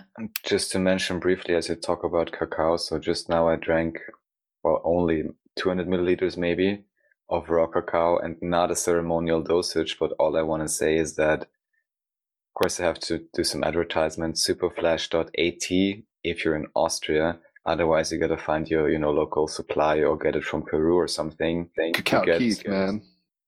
yeah, International. who- whoever else, uh, you get the raw cacao blocks. You can chop it up. You don't need to overdose every time. You can put in, you know, dates, nuts, soaked ideally, all kinds of other things, chaga, mushroom. And all I can say is I drink this every day and I know why. So, um, yeah, all the things you say, definitely true. I also have a friend who does these cacao ceremonies and they're super effective. However, what I want to just mention is this can also be simply be used as a replacement for coffee or something. And at least for me and for my system, it is uh, beyond perfect. So this does not have to be uh, only consumed on special occasions, although of course putting all that consciousness into it is a whole different level, but it can also be integrated into, you know, everyday lifestyle. I think to great benefit, especially again, if you get the real cacao, it's, you know, most people don't even know what this is. So yeah, check it out. That's true. And if you do, if you actually research, uh, which I did after I was fascinated, I was like, wait, what's this? And uh, I researched, you know, the Mayan culture, the cultures from that area of Central America, and cacao was actually a very they they They ate the seed pods, I think. They used to use it as currency. They used Oh, it. shit. Yeah, they cacao was used as currency. Like, It's I- like Burning Man chocolate style. I'll give you these this cacao for a goat. Um, but yeah, it was really it it was very highly revered by these cultures, um, and it was used as medicine. It was used in ceremony. It was used as currency. They used to have vast storehouses of cacao beans. Um, it was quite a staple in their culture um, for a very long time. They you know they documented its use quite heavily, and until of course you know the 1500s when the Spanish came over and, and kind of wiped out a lot of their you know the people there and and just kind of changed you know the things um, so it stops you know because then you know the artifacts and things you know they, they don't really do well in, in these tropical conditions and don't last very long and so this the knowledge of it is limited but we know enough that to know that it was very important to these cultures So after Guatemala, like what? I mean, you did years, so I'm guessing you kind of went home, did a little travel, went home. I don't know how you your passport. I'm sure you kept it, maybe yeah, stamped to the gills. But um, where else did you go? Yeah, I'm on my second passport. I had to get the bigger book. The first one I went through so fast at the 24 page, it was like pfft, gone in like the first two years, three years. And so I, I, when I got my new passport when I was in India, I got the thicker one so it could last a little longer. I could get more visas in there. Um, no, actually, after I left Guatemala, I went up to Belize and to the Yucatan and uh, and then back to the states to sign my divorce papers because I hadn't technically divorced my husband yet. And so I went back to do that and uh, went up to San Francisco. And that was actually an inter- interesting story from San Francisco. When I was in San Francisco, I had just got there uh, and I'd been gone for four months backpacking around Central America. And I had just got there to go get my car and stuff. And I was going to go hang out with the girl, Megan, who. Uh, I had who had invited me in to the rainbow gathering. And I was there for just a few hours and I got this really crazy loud voice in my head that was like you have to leave the city and you have to leave it now and I was like I just got here and I was That's like, in a- fucking weird. and I was like in this food coma. You know, I had gone to breakfast with my brother, and I was we were both asleep at his apartment because we, you know, the traditional American pancakes and all this, just to- proper food coma. And I heard it. It woke me up out of this food coma, which is really like that, that takes a lot to wake me up out of a food coma. And it was loud, and it was like you have to leave the city and you have to leave now. And I woke my brother up, and I said, you know, I, I don't know how to tell you this without sounding crazy, but there's this voice in my head that's telling me to leave the city and I, I it won't stop. It's so loud and it's just over and over. And he's like, well, whatever you do, which he's like, aren't you supposed to meet the girls at the art walk? And I'm like, yeah, I, I'm gonna have to call her. I, I, I can't, it's, it's giving me a headache. Like I gotta go. And I called her and I told her, I'm really sorry. I really want to see you. I, I just, I cannot ignore this voice. That's way too loud. It's, it's really making me crazy. I gotta get out of here. And I got my car and I started driving away from San Francisco and the voice got less and less. You know as i put distance between myself and the city um, it started to quiet down. By the time i got to la it was completely gone. And the next morning she called me and she was like hysterical. She was screaming and crying and she couldn't breathe. And you know once she got calm i was like what the f- what is going on over there? And she's like i know why you had to leave And I was like, what happened? She's like, we got shot last night at the art walk. And I'm like, you're fucking kidding me. And she's like, Like no. gunshots? Yeah, there was they were at the art walk. It was these three girls that I was supposed to be standing with. I was supposed to go with these three girls to this art walk, and they were at the walk, and there was two guys that they don't know. They got into a fight, and one guy pulled out a gun, shot the other guy dead right there. Boom, shot him in the chest, and then went kind of bossing over with the gun, shot uh, t- the two of the three girls that I was supposed to be with, one in the leg and one in the back. What the fuck? yeah, yeah, crazy shit. They were trying to help the guy who fell, the guy You who might shot. have avoided your death. I I really think that that voice was divine guidance. It was like you're not done here on earth yet. You need to go because you have other work to do. You haven't even done ayahuasca yet, bitch. Like, come on. Like, don't die. yeah, and that was really strange. And that actually happened several times on my journey, um, where I like wanted to go left, and this very loud voice was like, "You're going right." I write a lot about it in the book because it was just so crazy. There was times where I was told to leave a place, and then you know, hours later, the police were there looking for me. That happened in Tunisia. I got this really loud command that was like, "You need to leave right now." It was like eight o'clock at night, and my my the girl that I was staying with was like, "But sister, the louage it will put you in Tunis at five o'clock in the morning. Why don't you just go in the morning?" And I was like, "I gotta go now. Like I don't know. I gotta go now." And then she called me seven o'clock in the morning, and she's like, "Sister, the police are here looking for you. You speaking about Jesus? This is very bad, sister. You cannot speak about Jesus." And I'm like, "Speak about Jesus? What the fuck?" I wasn't speaking about Jesus. And then, but what I was doing was I was secretly meeting with women who wanted out of the repression. We were having these secret meetings, and we were developing this little plan to make a video to have their voices heard and and someone caught on about it and they did not like it and they put this false charge against me about talking the police wanted to take me in for questioning but i wasn't there because this divine voice told me to get the fuck out of there and i just which country was that? that was in tunisia I didn't realize oh, they Oh, were so crazy. Yeah, in the south of, in the southern part of Tunisia, in the northern part, like in Tunis or Sousse or Djerba, um, that's very frequented. That's frequented a lot by foreigners. So you'll see women walking around without their hair covered. You'll see women walking around alone. But if you start to go to the southern part, which is where we enter the Sahara, I've been into the Sahara uh, seven times on these silent retreats. The shortest one being two weeks, and the longest one being forty days. And um, down there in the south, it's very uh, old, Old culture, tribal, yeah, more yeah, reserved, a heavy whatever. repression of women. Um, they have to cover themselves, and it's hot down there. And these women are walking around in like these full garb, black, you know, covered everywhere. And I'm like, how can you do that? And then they're not allowed to leave without a husband, brother, or father escorting them. They, it's just the rules are just re- really crazy. It was it was very hard. I lived there for four months, and it was very hard to not just kind of scream, "What the fuck are you doing?" like, why are you not empowering your women? Don't you know that this is this is you know like you you want that that power and balance with your own? Like, what is going on? It was very challenging for me to live there, um, and we I started meeting with these women secretly, and we made a video that Madonna actually featured on her BitTorrent site, her Art for Freedom site, on the new moon, in I think it was 2000 and 14 or 15 i'd have to look I, i've been to so many places i have i have to refer to my diaries to tell you where i was and when That's a good problem. yeah I, I actually had to do that to write the book. I had to uh, go back through my diaries. And luckily i wrote down where i was uh, from when to when. And each year each year i have a book of diary. And at the very beginning it says from september 19th to october da da da i was here. And then little names next to it if i had met people. And that was really helpful in the end when i tried to retrace everything and to put it all into a story. Um, i was lucky to have that What's up with the Sahara? Seven times is like that's Yeah. a repeat customer, clearly. Yeah, it, a seven has reappeared a lot on this journey. It was seven years. It's seven chapters in the book. It was seven women that I made that video with. It was seven trips in the Sahara. Seven It's two twenty two right now in Colorado for the record. So keep talking. But I'm like, all right, yeah, seven's a big deal. I get it. yeah, the seven deadly sins, the seven virtues. It just it kept reappearing. Um, the Sahara, I went into the. I was invited into the Sahara, and it was the craziest part of the whole trip. Um, I met so many sides of myself. I processed so much anger and so much sadness and so much grief and so much shame and just it was just pouring out of my system. And I, you know, I got I was lucky. I met this really great teacher and he said, Would you like to come to the Sahara? And I went and then I was like, Holy shit, what was that?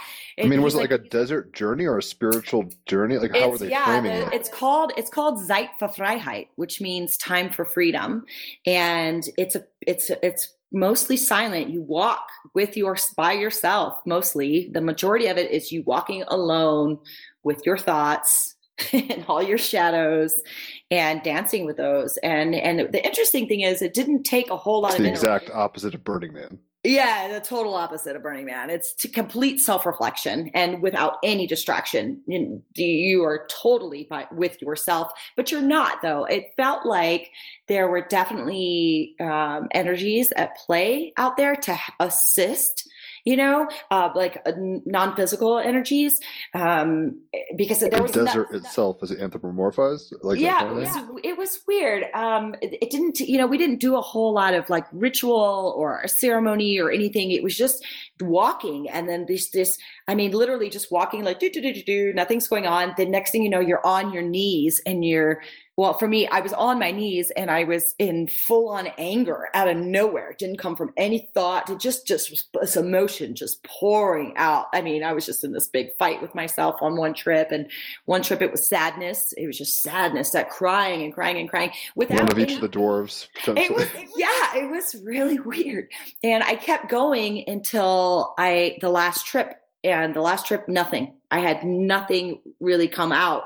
And I was like, well, this must be done now. this Tab. part, yeah. it's like uh it, the, all of that major cleansing that I had experienced on the previous trips just wasn't um, it was very quiet. The last trip was very, very quiet, and I just felt very peaceful the whole time I was walking. It was just very, I felt calm. I felt grounded. I felt like, oh, you know, maybe this part is done, and now it's time to, you know, do something else.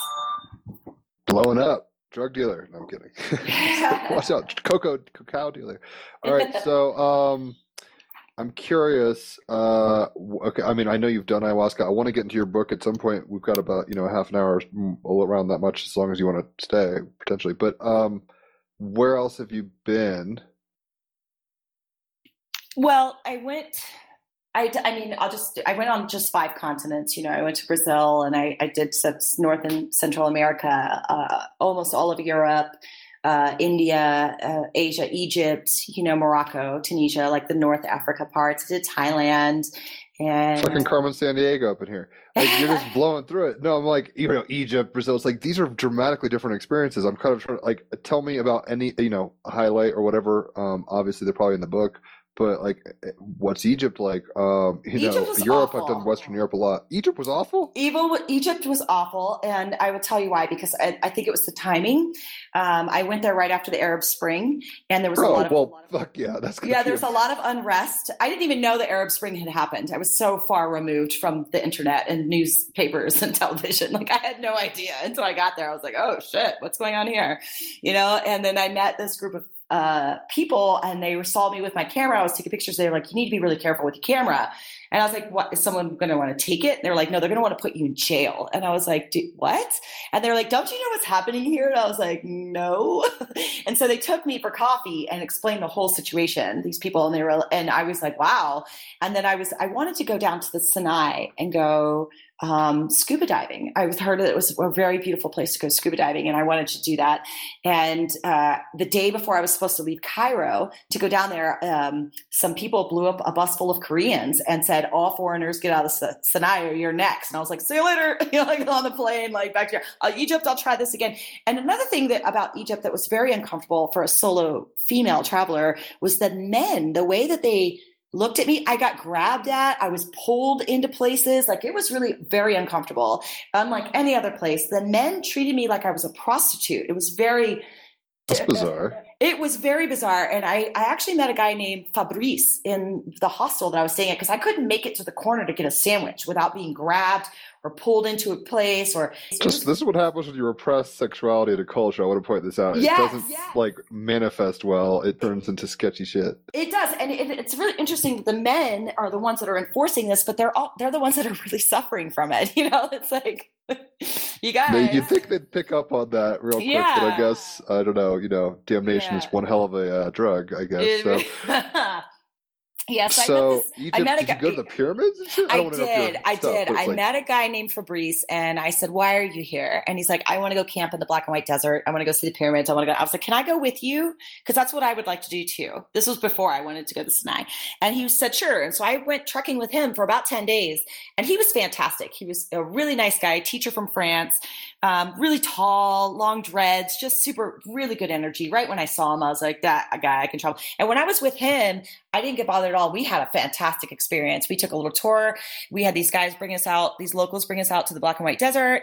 They asked if they could invite their friends one night. Their friends came out and they all they played music for us, and it was just really special. Um, and we went to the pyramids, and we went, and that was really interesting too because we wanted to see the pyramids and kind of feel the energy there.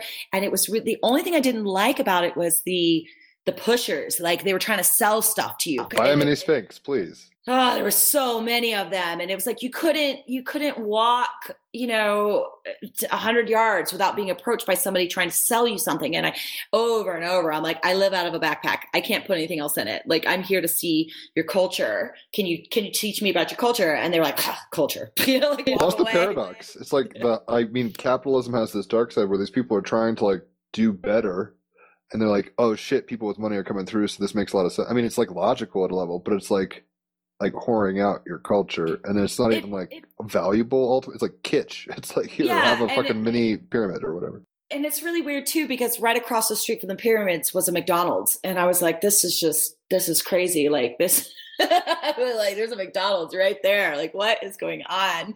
It was very strange. But Egypt was probably one of my least favorite countries. Uh, India was very special.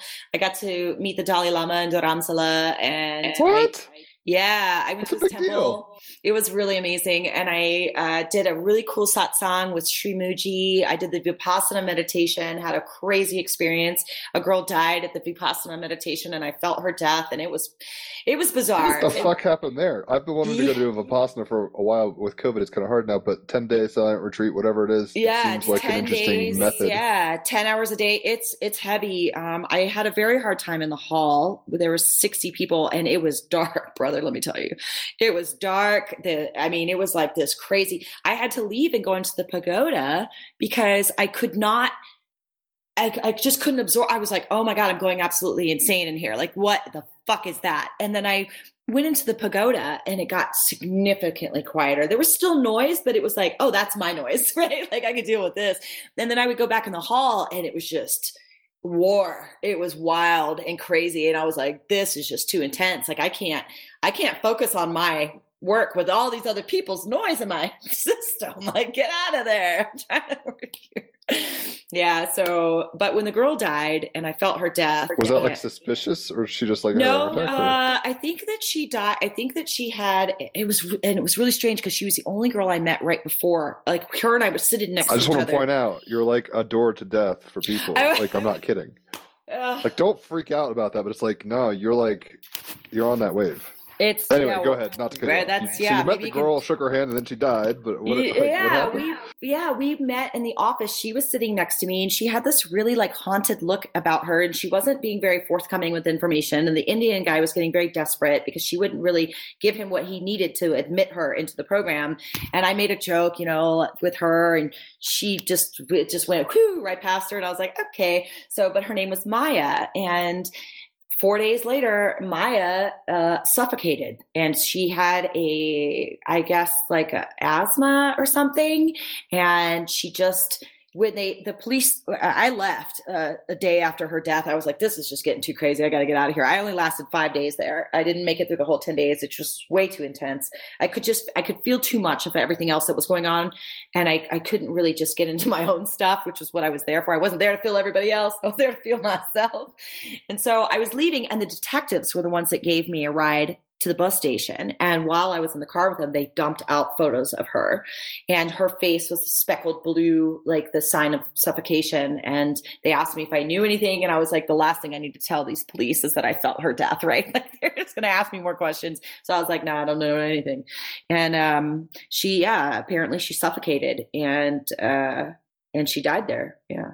That's a bummer. So, um, you didn't finish the thing. Don't feel too bad. There's always more opportunities, but sounds like a pretty ratchet fucking madhouse of a situation. Uh, compared to, I've never done ayahuasca, but I mean, it seems if you've done that, have you ever ceremonied with people? Like, aren't you I- taking on people's energies there? No, I actually have not done ayahuasca. Why would I Um, think that, Raphael?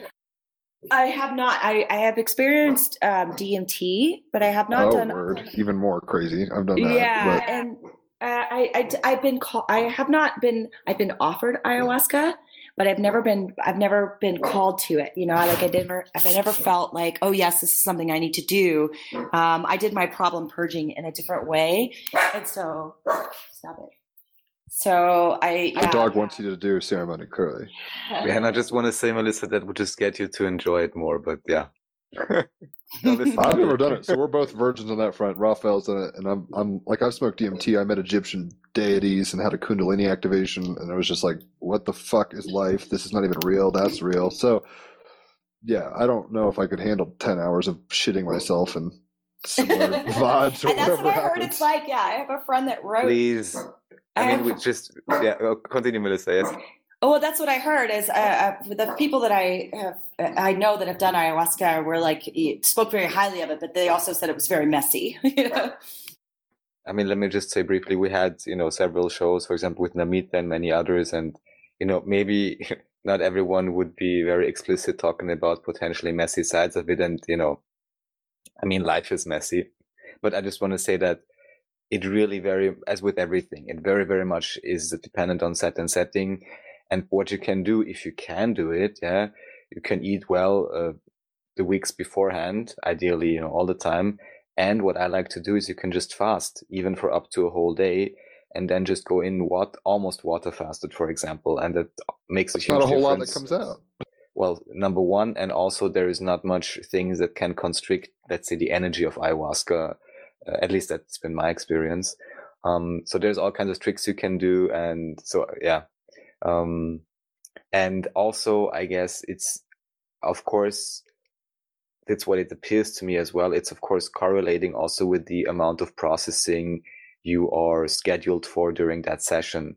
And if it's not, let's say, heavy or especially not heavy negative processing, then it's also, I would say, more unlikely that you would have, let's say, very bad physical effects in terms of feeling unwell, right?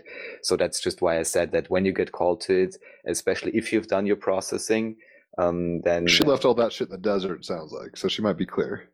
Exactly. And then you can probably enjoy it more because the thing is, again, I mean, if you experience DMT, you just get to stay there longer. And I'm just really looking forward to, I don't know what kind of methodologies, you know, along with holotropic breathing and all of that, where then we can start to, you know, more consciously kind of Like act in participate these in space. Yeah, yeah. Yeah. And start interacting and start having like conscious telepathy and so on. So, um, I think that's where the fun is really starting after the processing. Maybe you'd even like to talk about that, Melissa, because this is oftentimes the question like, you know, does this go on eternally, the strife and the struggle and the processing and the mirroring and all the negative stuff? And my contention, of course, is no, there's a hard limit to this once you've crossed certain thresholds.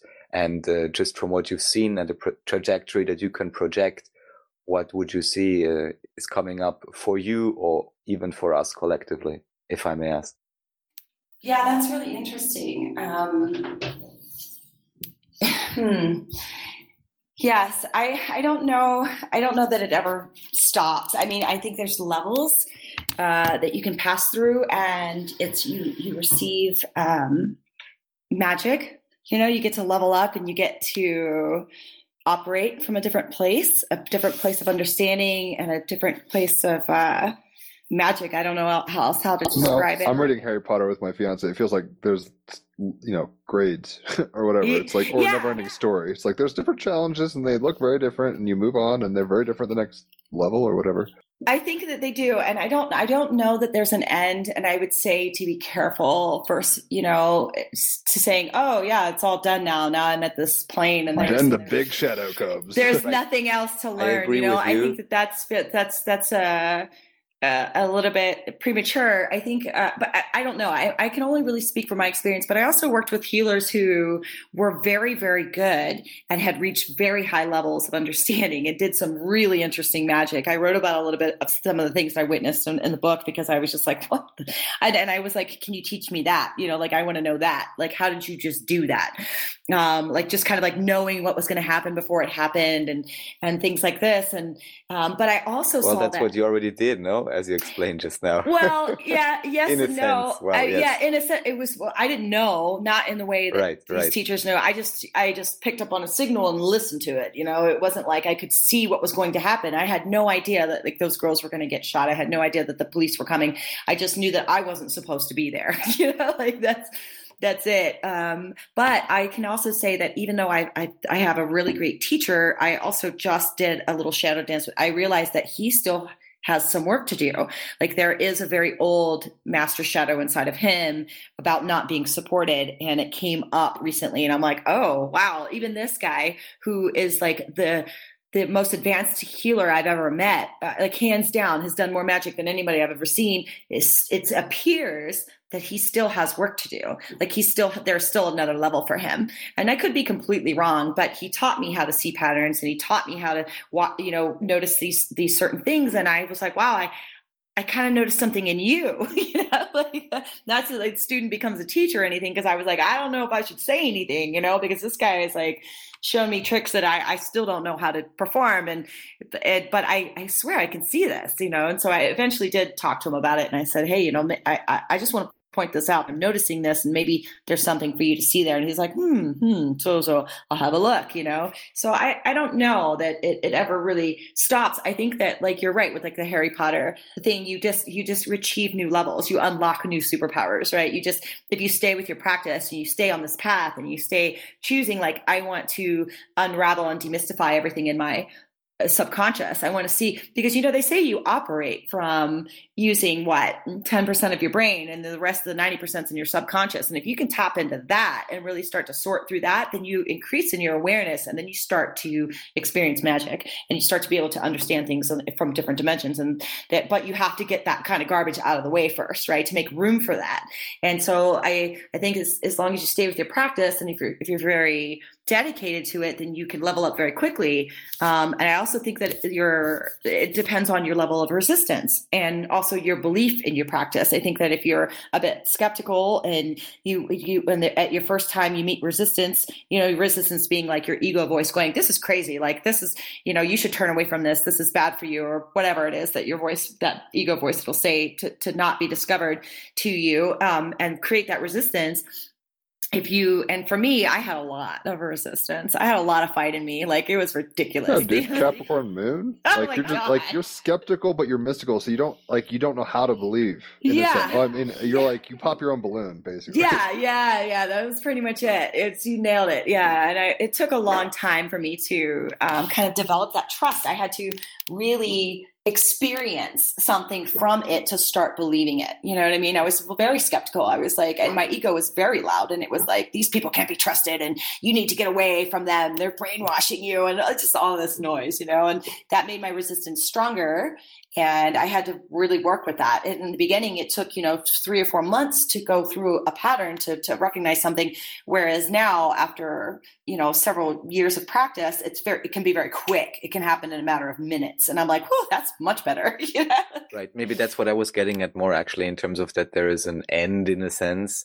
You know, there's always degrees and levels and infinite layerings. And even, you know, Ra in Law of One says, in a sense, we can only look up to seventh density. Then the whole thing kind of turns up into itself in the new octave and so on.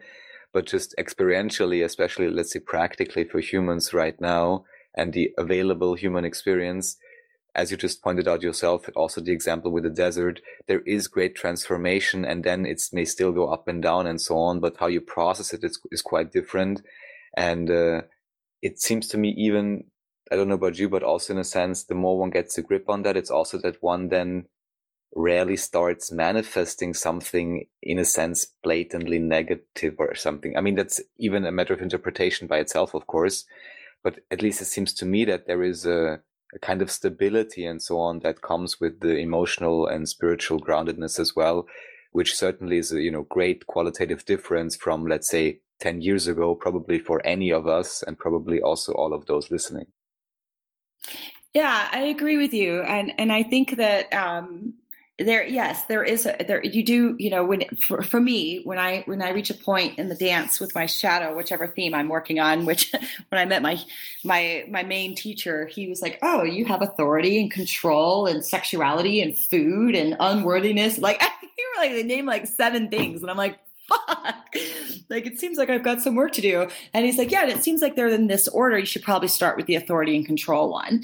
And you know i was just put in these situations where i could really look at this thing as it would come up in situations. And it took some time to dance with and you know and really learn to trust that. And but once i started to um, have really positive experiences from sorting through these things. Then I went full on in it, and I was like, "All right, universe, give me everything you got," and it did, and that was very uncool, and I don't recommend it. Um, I was, I had to retract and say, "Can I just?"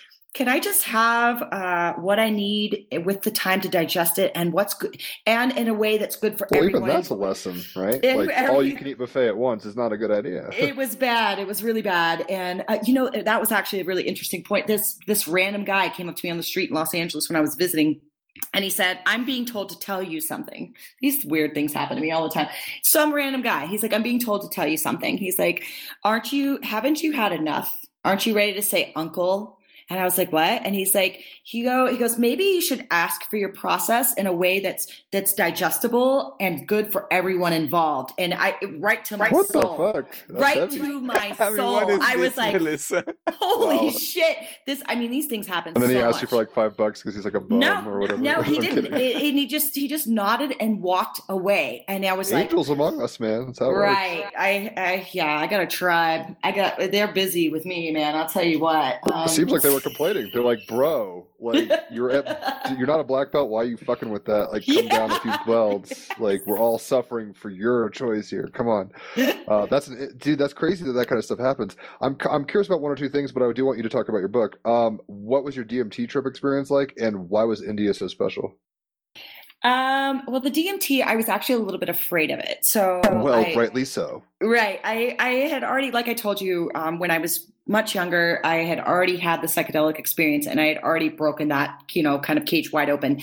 And I was nervous about DMT because I didn't really feel called to it. It was available, but I didn't really feel, I didn't have that calling like, yes, do it. It was kind of like a mm, maybe. And so I didn't really um, take the amount that I was supposed to. And I was told by the shaman to, no, you need to take more. And I just, I, and so what my experience was, was I, Was this a real shaman, or was this like Carl from the fucking concert no, no, it was a shaman. Yeah, it was a it was was, like, a, it, it was a DMT shaman, um, somebody who like specializes in the in these rituals, and uh, I was told it, it, advised to take more, but I didn't. Um, and so what what I what happened to me was I had this like out of body experience, and I went like into I don't know. I was going towards these these beings were calling me and they were saying come come. And i could see them. They were like silhouettes right? And there was three of them and they were like come come. And i was zooming up to them and i got right to them and i couldn't see anything but their silhouette. And it was just like this bright light behind them the silhouette of three these three beings. And they were like reaching for me and i was like reaching for them and then i got super scared and i was like no. And i like zoom right back into my body and i was like poosh. Like, Dare I say that extra toke would have made it a much more like you would have been launched past them or whatever. Yeah, that's what I was told when I came when I opened my eyes and I spoke of my experience. They're like, "No, you need to have a little bit more," and I was like, "No, no, no, that's good. that's good. Like, I, don't- I don't, I no, we're good." Is that Like, something you think you ever want to try again, or is that just too weird?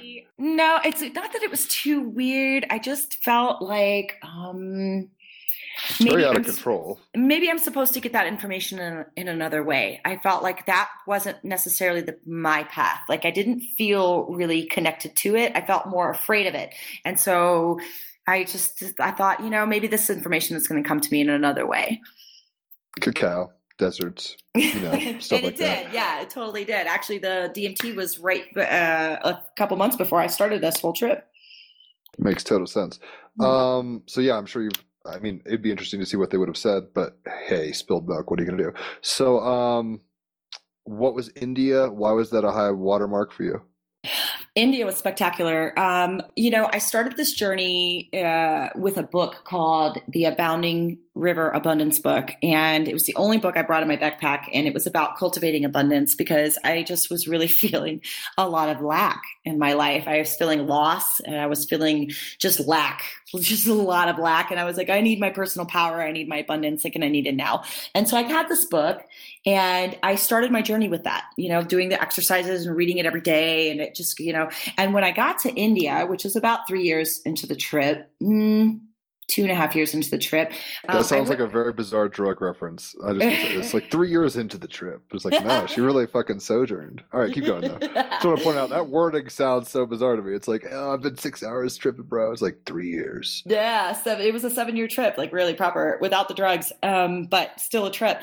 And yeah, so I went to India and I went with a friend that um, I had met in England, and we had the most incredible abundance journey through India. Six months we were there, and we went to Hampi, we went to Dharamsala, Rishikesh. We saw Sri Mooji do uh, a satsang. I went for a couple days of his satsang um, in Rishikesh, and um, it was just very abundant. I mean, everything worked so flawlessly the entire time. It was just incredible. I could not believe it, like how abundant that journey was through India. I mean, from it just everything we needed was right there, right when we needed it. It just came right to us. We didn't have to do anything. We were so much in flow, and it was just a really magical, magical experience. Um, India is hands down my favorite country. It's really the land of contrast you can kind of get a little bit of everything there. It's really kind of like another world. I don't know if you've been.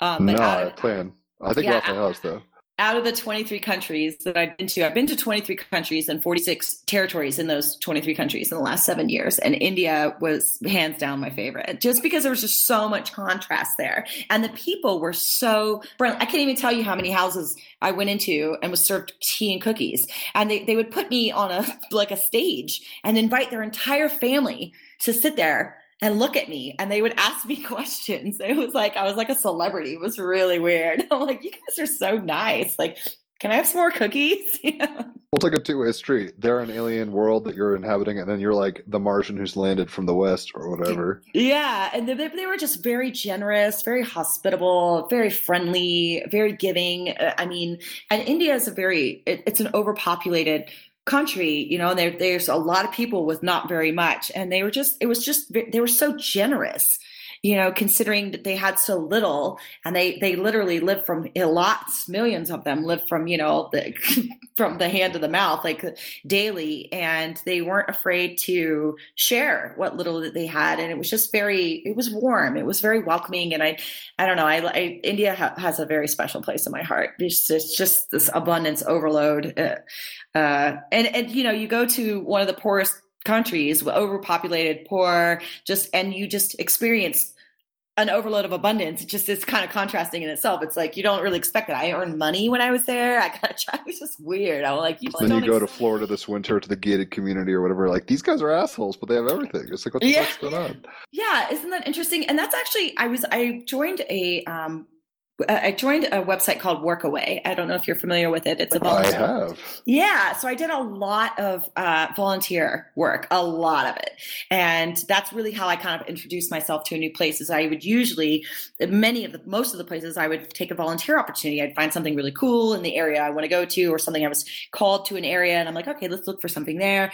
And one thing that I noticed was that I there were two families that I worked for that had a lot that were really well off. And they just took and took and took. They took my time. They took my energy. They took you know like just took and took and didn't really give anything in return. They really kind of abused the platform. They didn't provide a, this sharing kind of you know feeling um, this kind of exchange. It was just more like how can i get so how can I bring someone? This is here? legal slave labor. Sure. Yeah, like how can I bring someone here to benefit me, not to benefit us, not to have this exchange, but how can I, you know, make more from this platform for myself, kind of thing. And then it was only two, two of the opportunities, and then all of the rest were people who had very little, and they gave so much more. And i thought that was really interesting. I'm like why is that? You know like and that's that's a global like it happened in turkey you know uh, germany those were the two that uh, were really I was just like, wow. Like the people wouldn't even let their volunteers use their bicycles. They had seven of them. It was a family of three. They had seven bicycles and they wouldn't even let their volunteers use a bicycle. You know, they're just like, wow, you want them to work in your kitchen for eight hours a day, five days a week, which is double what the agreement is, and you won't even let them have a bicycle to go check out the forest. Like, this is not an exchange, you know, like this is like slave labor. like, what are you doing? And I noticed that, that that's very common. The people that, and I guess that's how, you know, the rich get richer they hold it, they hoard it and they, you know, and, and the people that don't have a lot are really giving and they share a lot. And uh, India was very But much the like quality that. of life, it seems. I mean, I'm not. I don't know if every rich person's like this. I can't imagine. And every poor person probably isn't just like awesome, awesome. But it's like, you know, you give. If you give, you get.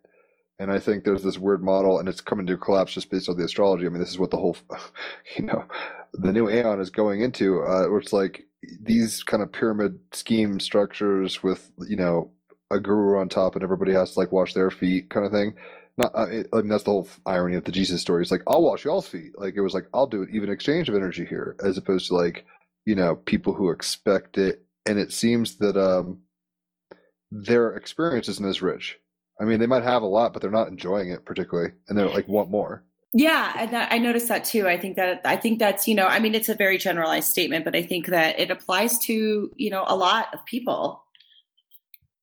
I'm looking at you, Warren Buffett, uh, Bill Gates. No, I'm kidding. Uh, it's interesting though because I mean, at some level, we do need like you know, it, or we have needed. I don't know if it's potential, you know, forever, but like uh, industry tycoons. Like you know, I don't know if you've ever ever read the book Les Miserables or seen the play or movie, but um, you know, the whole uh, And spoilers, but it's like Jean Valjean uh reforms he's a prisoner now he's a um you know a dude and he works his way up now he's a factory owner and he's providing you know like there's good to that.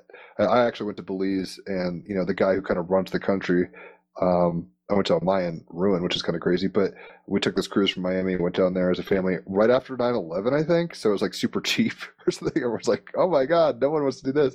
So we did it We went to disney world in there uh, for that thanksgiving but um uh the guy who like runs the country is the toilet paper like manufacturer. So he's like the tycoon right? So it's like in a way we've needed that but it seems like the people have had the wrong mindset or it's been cronyism and just crazy kind of you know martha stewart insider trading and all sorts of crazy weird shit that's obviously coming to the foreground and now people get a, a just a choice to decide if that's what they want to participate economically with or not.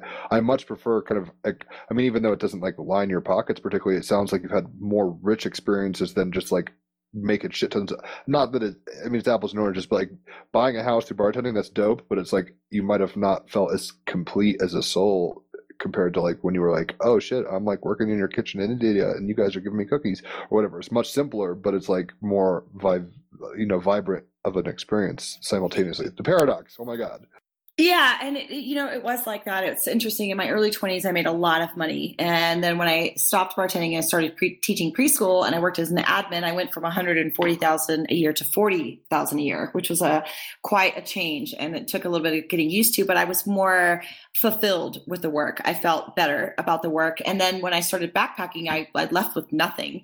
And I can still, I all of my belongings fit in two suitcases. You know, I use rolling suitcases now because I'm tired carrying the backpack.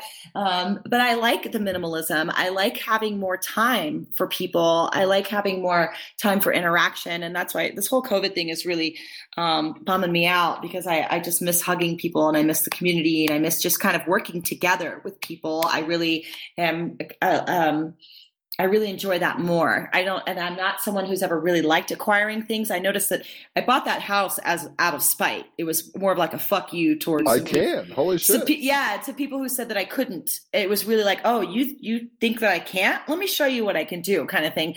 And then after I had that experience, I realized that it was it was coming from a place of spite, not from a place of like wanting to fulfill something in me. It was more like a kiss my ass kind of thing, you know. And um, I let it go. I let it go. I let go of the house. I let go of everything, and I started to, to shift from needing to prove something to someone else, you know, just to prove them wrong, to finding out like I, I I realized that I'm meant to be more of a current, you know, like a in, in flow, like a river, and I'm meant to to move around and and not to stop in one place and build some, you know, house with and fill it with a bunch of stuff. That's just not my way. That was something I did, you know, just as a as kind of like a middle finger, you know, like watch this, you know, I can do this. Um, and yeah i just don't have that desire anymore i have more of a i have more of a desire of, a support i feel more like like i want to be in a support role like i want to be with people i want to be with them you know Your North I, Node is in Libra relationships. Your South yeah Node is like where you've been as Aries. So it's like you used to be the rugged individual. Not that you can't do it, obviously you do, but it's like this isn't about like being Smaug and hoarding the gold at this point. Like that's just not what it is for you. It's more about like, hey, did we like connect emotionally and do I you know, do I know your story and all this kind of shit.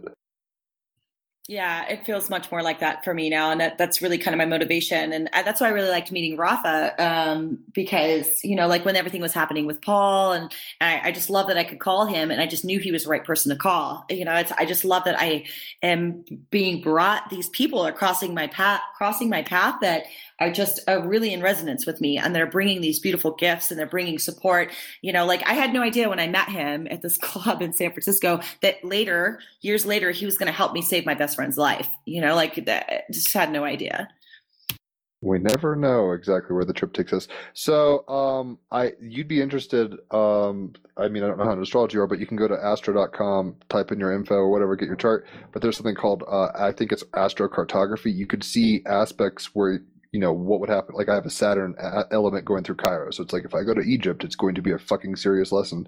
Um, you know, stuff like that. Uh, you might find that very fun, uh, kind of seeing where to plot, where you've been, where you haven't, why maybe places had particular resonances, etc. Um, I know we've only got a little time left, but tell us a little about like, uh, I mean, at the end of this, you hit a pocket. You're like seven years. COVID hit, uh, kind of, you know, clipped your wings a little for now. You're making a book. What's the process like, and what's it called? All that jazz. Like talking about the book for a second. Yeah, the book is called Shadow Dancer, and it's uh, a nonfiction memoir, and it's about the travels, and it's really kind of like the book's geared for people who are curious about solo travel and how to kind of cultivate and nurture their divine guidance system. Um, people who are interested in rituals and like learning a little bit about, you know, shamans in the world and like met- alternative medicines. And then also people who are curious about what uh, that process of shadow dancing is like because I go, I get very, very honest about this whole process. When I was in the Sahara, I kept a very detailed diary, which is a, it's a pretty big part of the book is about these Sahara diaries. I guess it's probably, I don't know, a quarter of the book is about that. Um, and so, yeah, it just, I would like to, so I stopped traveling, not really because of COVID. I, I just kind of felt this urge to stop. Something said stop, and it was my last trip in the Sahara in the beginning of 2019. It was my last trip. And while I was there, uh, I was working on, as part of the team for the first two weeks. So I wasn't walking, I was in the truck. Uh, we would drop the participants off, the truck would drive away. We would get to the meeting point, and then we would have some hours before the people would start arriving from their walk, you know, somewhere between four and six hours. And I just started writing, just like, and I had these headphones on and I was listening to music, and it was like, coming through me. It wasn't like, oh, I'm going to go to the Sahara and write a book. It just kind of appeared. And I don't know what the book is supposed to do. I don't know. Um, I'm, I'm still working on the end right now, but I'm praying a lot because I'm like, okay, goddess, like, what is it that you want me to share? Like, how is this supposed to be helpful? Because it was a really interesting journey. It took me through a lot of different modalities and medicines and, and places and, you know, just changed, shifted my whole perspective about, you know, the condition of our planet and our people and, you know, where people are in their process and like what, you know, what needs to happen so that we can, you know, experience the Garden of Eden here on earth because we definitely are destroying it. And so, yeah, so I've just been working on getting this story out and uh, defining it. It's getting more and more narrow of like the purpose of the book because it was very easy to write what happened. But for me, I think the challenge now is to what do I want to do with it? What do I want it to do for people? You know, like what is, how do I want it to inspire? How do I want it to move people? What is it that I want people to take away from it? And that's what I've been working on since this COVID time, these last, you know, a few weeks is just really kind of defining that. And that's been interesting. And it's actually quite easy. I'm like, oh, I totally know what this is for. But it took, you know, some days, weeks actually of meditation and really kind of talking to the angels and being like, okay, can you show me um, you know, where this is supposed to go. And I can't see past December 21st, which is really weird. Um, it's like a total blank. Like I don't see anything. It, uh, I've Well, that's been, not prophetic. Fuck. I've just been, I've just been, um, I've been told to pursue bringing this project to a close, pursue it with everything I have. I'm supposed to release it on the for for pre-order. I'm supposed to put it out presented to the world for pre-order on December 21st. Well, I thought that I was supposed to publish. I just heard this date, December 21st. That's your target. And I'm like, okay. So I started working on it and then I realized it wasn't going to be ready, completely ready by December 21st. But then it came clear that, oh, it's going to be ready for pre-order. I'm going to have enough stuff done for that. So that's what I'm, I'm working on is getting that out. Um, but it's very, very strange because I cannot see past this, this date, the 21st. It's like a total blank and i'm like what's coming? And it's like crickets. Like i don't hear anything. I don't see anything. I'm like is it the end of the world? Like what? You know like what is it? And it's not we will find out together i believe. Yeah looks like we're gonna figure that thing out. But you know what's interesting is uh, as december 21st when this trip started in 2012 there was all this oh the end of the world the mayan calendar everything's going to change and, and that's happening again. I don't know if you've noticed that there's people writing but it's more from the christian side now about the 21st of 2020 and they're like oh it's the end of the world as we know it. And again and i'm like oh my god this again so i'm curious. I'm curious to see what's going to happen and i have been called back to the states. Uh, i've been i've been called now for weeks and i've been avoiding it. I've been avoiding going because i wanted to stay in belgium with my partner a little bit longer and but i keep hearing it. It's like you need to go home. You need to go home. You need to go go see your mom. You got to go to go to the states. You need to be there.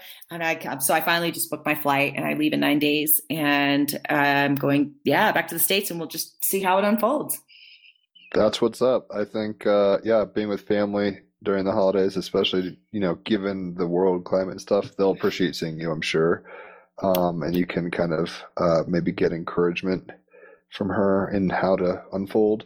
It is rather eerie given that you get like, don't go here and the gunshots fire, that you're not getting past 21 of December because I'm not like being ominous, but I'm just like, fuck, that's bizarre. Um, so it is we'll bizarre, and it worries me. It worries me a that's little bit. That's what I'm saying. You kind of freaks me out a little. it worries me because I mean, there's been times before where I couldn't see. I but I would always had a sense of direction, and this time it's just it's literally there's nothing. This is nothing, and I'm like, mm, okay. the simulation ends. yeah, maybe it's another level, you know, that we're, uh, maybe there's going to be, maybe there is going to be some, some, something new that we're going to be shown. And it's just not time yet to see it or to understand it or to even take part of it. Maybe it's that, that's the timing. I, I, I don't know. I stopped thinking about it because I asked so many times, show me, show me, show me. And uh, I was like, can you please, can I get a glimpse? Can I get, you know, nothing. Uh, uh, uh. That's yeah, the magic word. Yep. So I'm like, okay, so, so I just have to surrender into the not knowing, which is, I'm pretty good at. So, shouldn't be a problem. Yeah, sounds like you've been through the dojo of uh, surrender through process over a long period. You should be fine. Uh, I do really appreciate you coming on. Um, we got to get you on here again and talk about maybe uh, the Sahara Diary chunks and maybe read some excerpts, talk about it, whatever's clever. But Raphael, good on you for bringing her in. She's a cool chica, uh, definitely Team Rabbit Hole. So good on you for bringing her. I think she's cool.